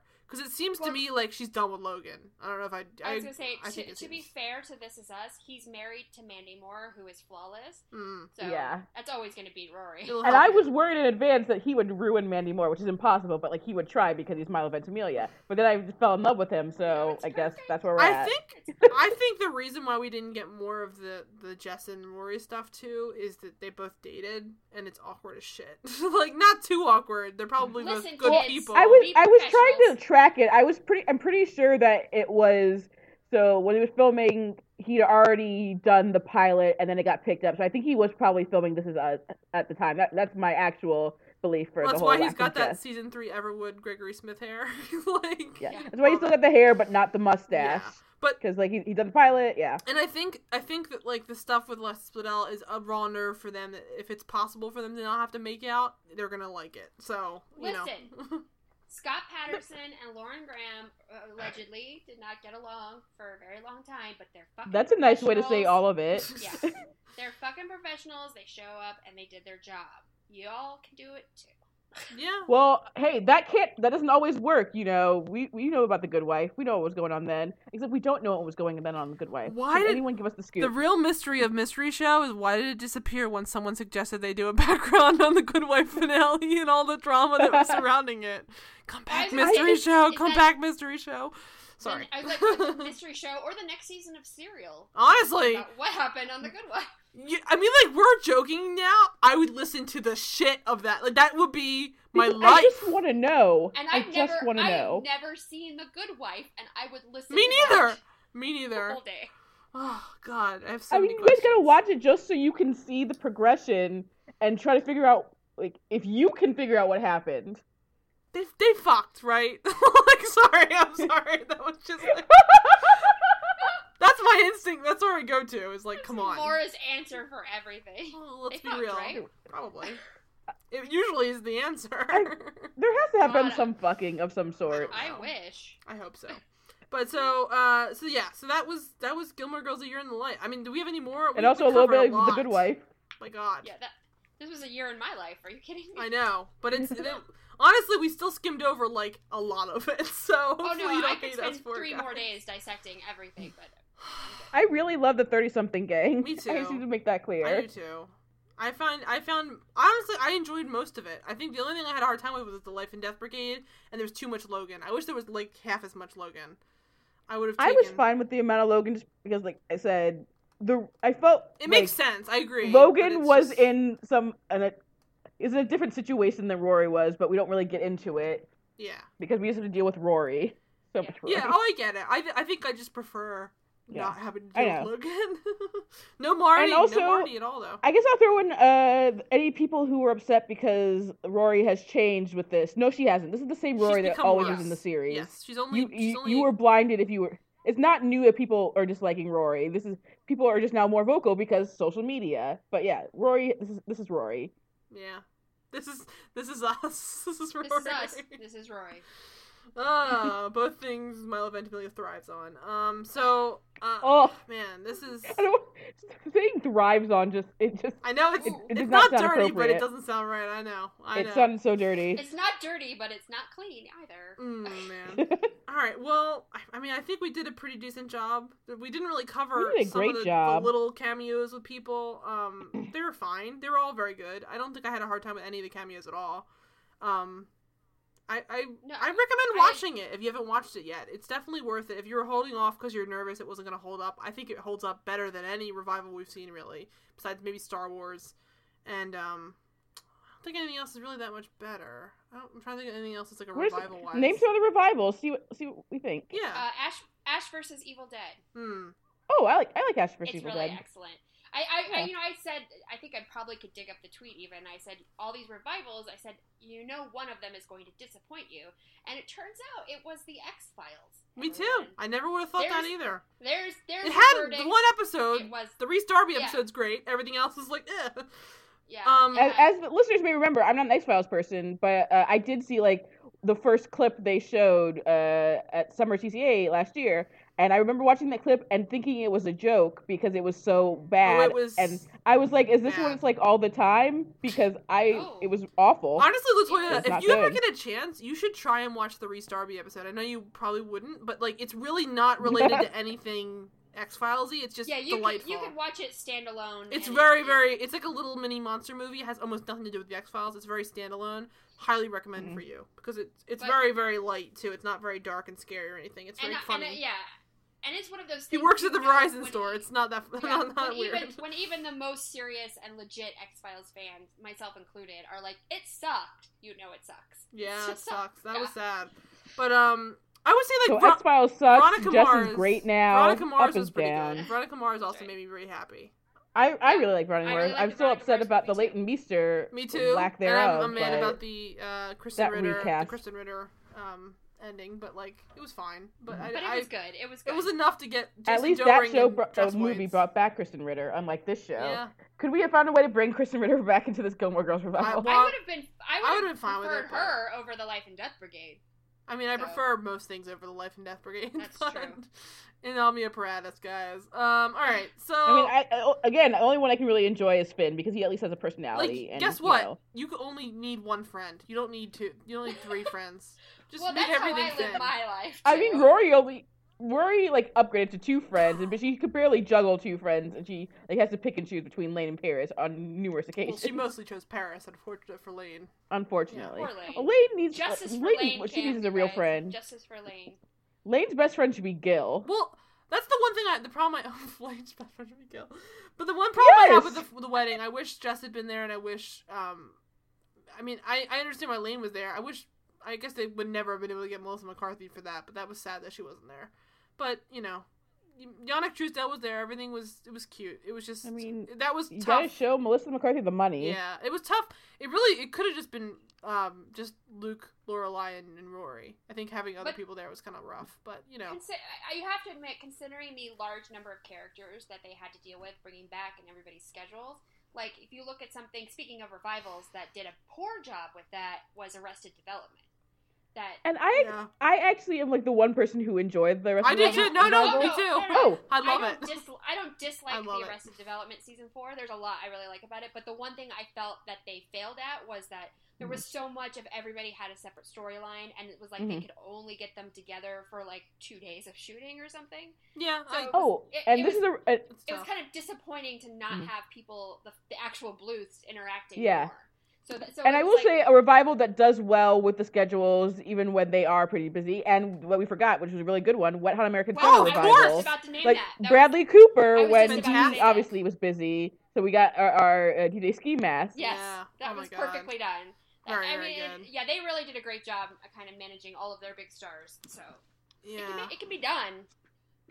It's just, I guess they And should. again, it's just impressive to see like kind of the cream rise to the top with we're like really talented people and like things that you know only like cult classics. Yeah. You see, like twenty years later, now it's impossible to get them on your revival. But hey, it's still beautiful. Yeah. Well, I'm glad. Well, we, I- I'm glad we talked it through because I, I had so many. Mo- I still have plenty of emotions. I'm gonna go watch some I- of it again. I'm And sure. I'm glad we. I'm, I'm gonna go watch the it- musical part Yeah, again. I'm glad we talked it through because it's that you're so afraid of talking about spoilers online. Yes. Online. And so it's like, who am I? I can't talk to anyone because I don't know where anyone's at watching it. And if I- Exactly. Yeah. Ah, like I mean, you- I remember when Jason Mantzoukas showed up, and I just wanted to yell at Mora, but I didn't know if Mora was there yet. No, and, and and the problem is, even just people yelling at me. I had a couple people that were like DMing me because they were like, I don't want to say this publicly because it was like literally they were Yeah. worried that that just saying Mara, oh my god, about Gilmore Girls, people would know. Which is, I'm like, first of all, I pride myself on people being like that, associating me with Jason Mantzoukas enough. They're worried people are gonna know they're talking about Jason Mantzoukas just by, by tweeting me, but I get it. And, and I watched it with all within the first 24 hours. but Yeah. there were people who watched it in one chunk, like at 4 a.m. And uh, I was like, I was muting everybody I know that was watching it because Oh, I was just didn't go online for a whole day. Well, I don't want their spoilers. I don't Yeah. want. I was I, didn't even want their oh my god, oh my gods. I just was like, nope, I'm good. I'm out. I was amazingly able to get just like vague things that, so I didn't have to like mute anything. The one thing that I was kind of like, I guess, spoiled on was just like someone being like, "What the hell was that?" with regards to the Life and Death Brigade thing. Right. So I wasn't even. I just knew that something terrible was going to happen, and what happened was even more insane than what It I was thought even was more going to terrible happen. than you could have imagined. mm, man. It was. It's just insane. I, I the fact that people could like I thought I still had the not flu musical when I was watching is that. Insane You- to. You Yeah. guys, my my friend watched it a couple days later than me. She was out of town with family, and she uh, texted me during the Life and Death Brigade scene and said, "Do you think that they got their hats out of Amy Palladino's closet?" Yep. Absolutely, they did. That's Like, why, definitely. guys. That's why that scene is in there. Is because it's like a, it's a tribute to like so big Amy hats. Finally use all her hats. Like yes, That's why. hats. Well, I've never seen Across the Universe. So I said before, I literally thought it was a Clockwork Orange riff, and I was like, Jesus, because it's very similar. And I, I'm like almost certain that maybe Across the Universe got bits from Clockwork Orange because it's very like, like it is. Well- I don't know. I find it very well, like. much much like the Mhm. Life and Death Brigade, both of those movies are pretentious and overrated. So. Agreed. I I'm not. I don't doubt that at Oh. all. That's what's like my least favorite Kubrick movie probably, but it's definitely like um I don't know. I mean like the the it, it would make sense for the Droogs to be like because they're very similar in the sense that they all none of them like women. They're they're Cockney. They're like well one's I guess Australian, but like you know they're having like this this weird like separate language. And honestly, the thing I had a hard time with with it the most is that everyone was terrible in it. Like the Alexis Bledel's like line when they're like watching the movie, it's so like it's clunky as shit. Where she's like, and like, this isn't the way you talk. I'm like, it sounds stupid as fuck. I'm like, what are you doing? And it was just they just they wanted something quirky and weird, and I get what they were doing, but I did not like it, and it did not succeed on my in my watch. So my opinion. So um yeah, so that was that was a See, Gilmore would you say not on my watch? Not on my watch? You would not say- on my watch. Not on my watch. oh, stars, stars, hollow. So I I recommend watching this. I recommend watching the musical like eight times. Then you'll love it. Um, and I recommend lingering on the scenes where uh, Jess Mariano is strategically reading a book and Milo Ventimiglia's massive biceps are just hanging Holy out. sh! Those arms, man. I, re- When I he lifts that recommend the bag, first- I recommend the first two minutes of This Is Us when he only has a hand towel in front of his crotch, and that's it. I mean, you should watch the rest of the show And, too, yeah, because the I mean, there's plenty good. of eye candy between Justin Hartley and Sterling K. Brown and Milo. We're we're good, Yeah, we're good to go. but well, let's get let's we'll do a quick little round of plugs because I think we were pretty much done. Um, what's up with you, Latoya? Nothing changed. I don't know. I guess I've just experienced a lot of thirst for Milo Ventimiglia. I don't know what. I don't know how to handle. It. We're all coping, guys. It's not like I'm like I suddenly find him attractive. Like in the past, I'm like gonna rewatch Better for Diaries and be like, oh, I see it now because I'm so. Or will like, you? Past Milo, you can keep that in the trash. I I'll rewatch Better for Diaries. Of that will course, happen. You're living your best life. What else would you be doing eventually? It's But that, yeah, that's more for Penn Badgley, you Oh know, my for P Funk. Uh, let's see. Uh, you can find me on Twitter, Ella Fergs, uh, where I write about things. Uh, I don't know if I should spoil this this this new work thing or which wait till Do it's- it. here. Uh, starting in 2017, I will also be writing recaps for Entertainment Weekly. So Yay! yeah, Awesome. awesome. Take that, Rory Gilmore. fuck it. All right. And what's up with you, Lisa? Uh, well, unlike Latoya, I am more of a Rory Gilmore in that I have no writing career, so I'm writing a book. Oh my god, you literally writing a book!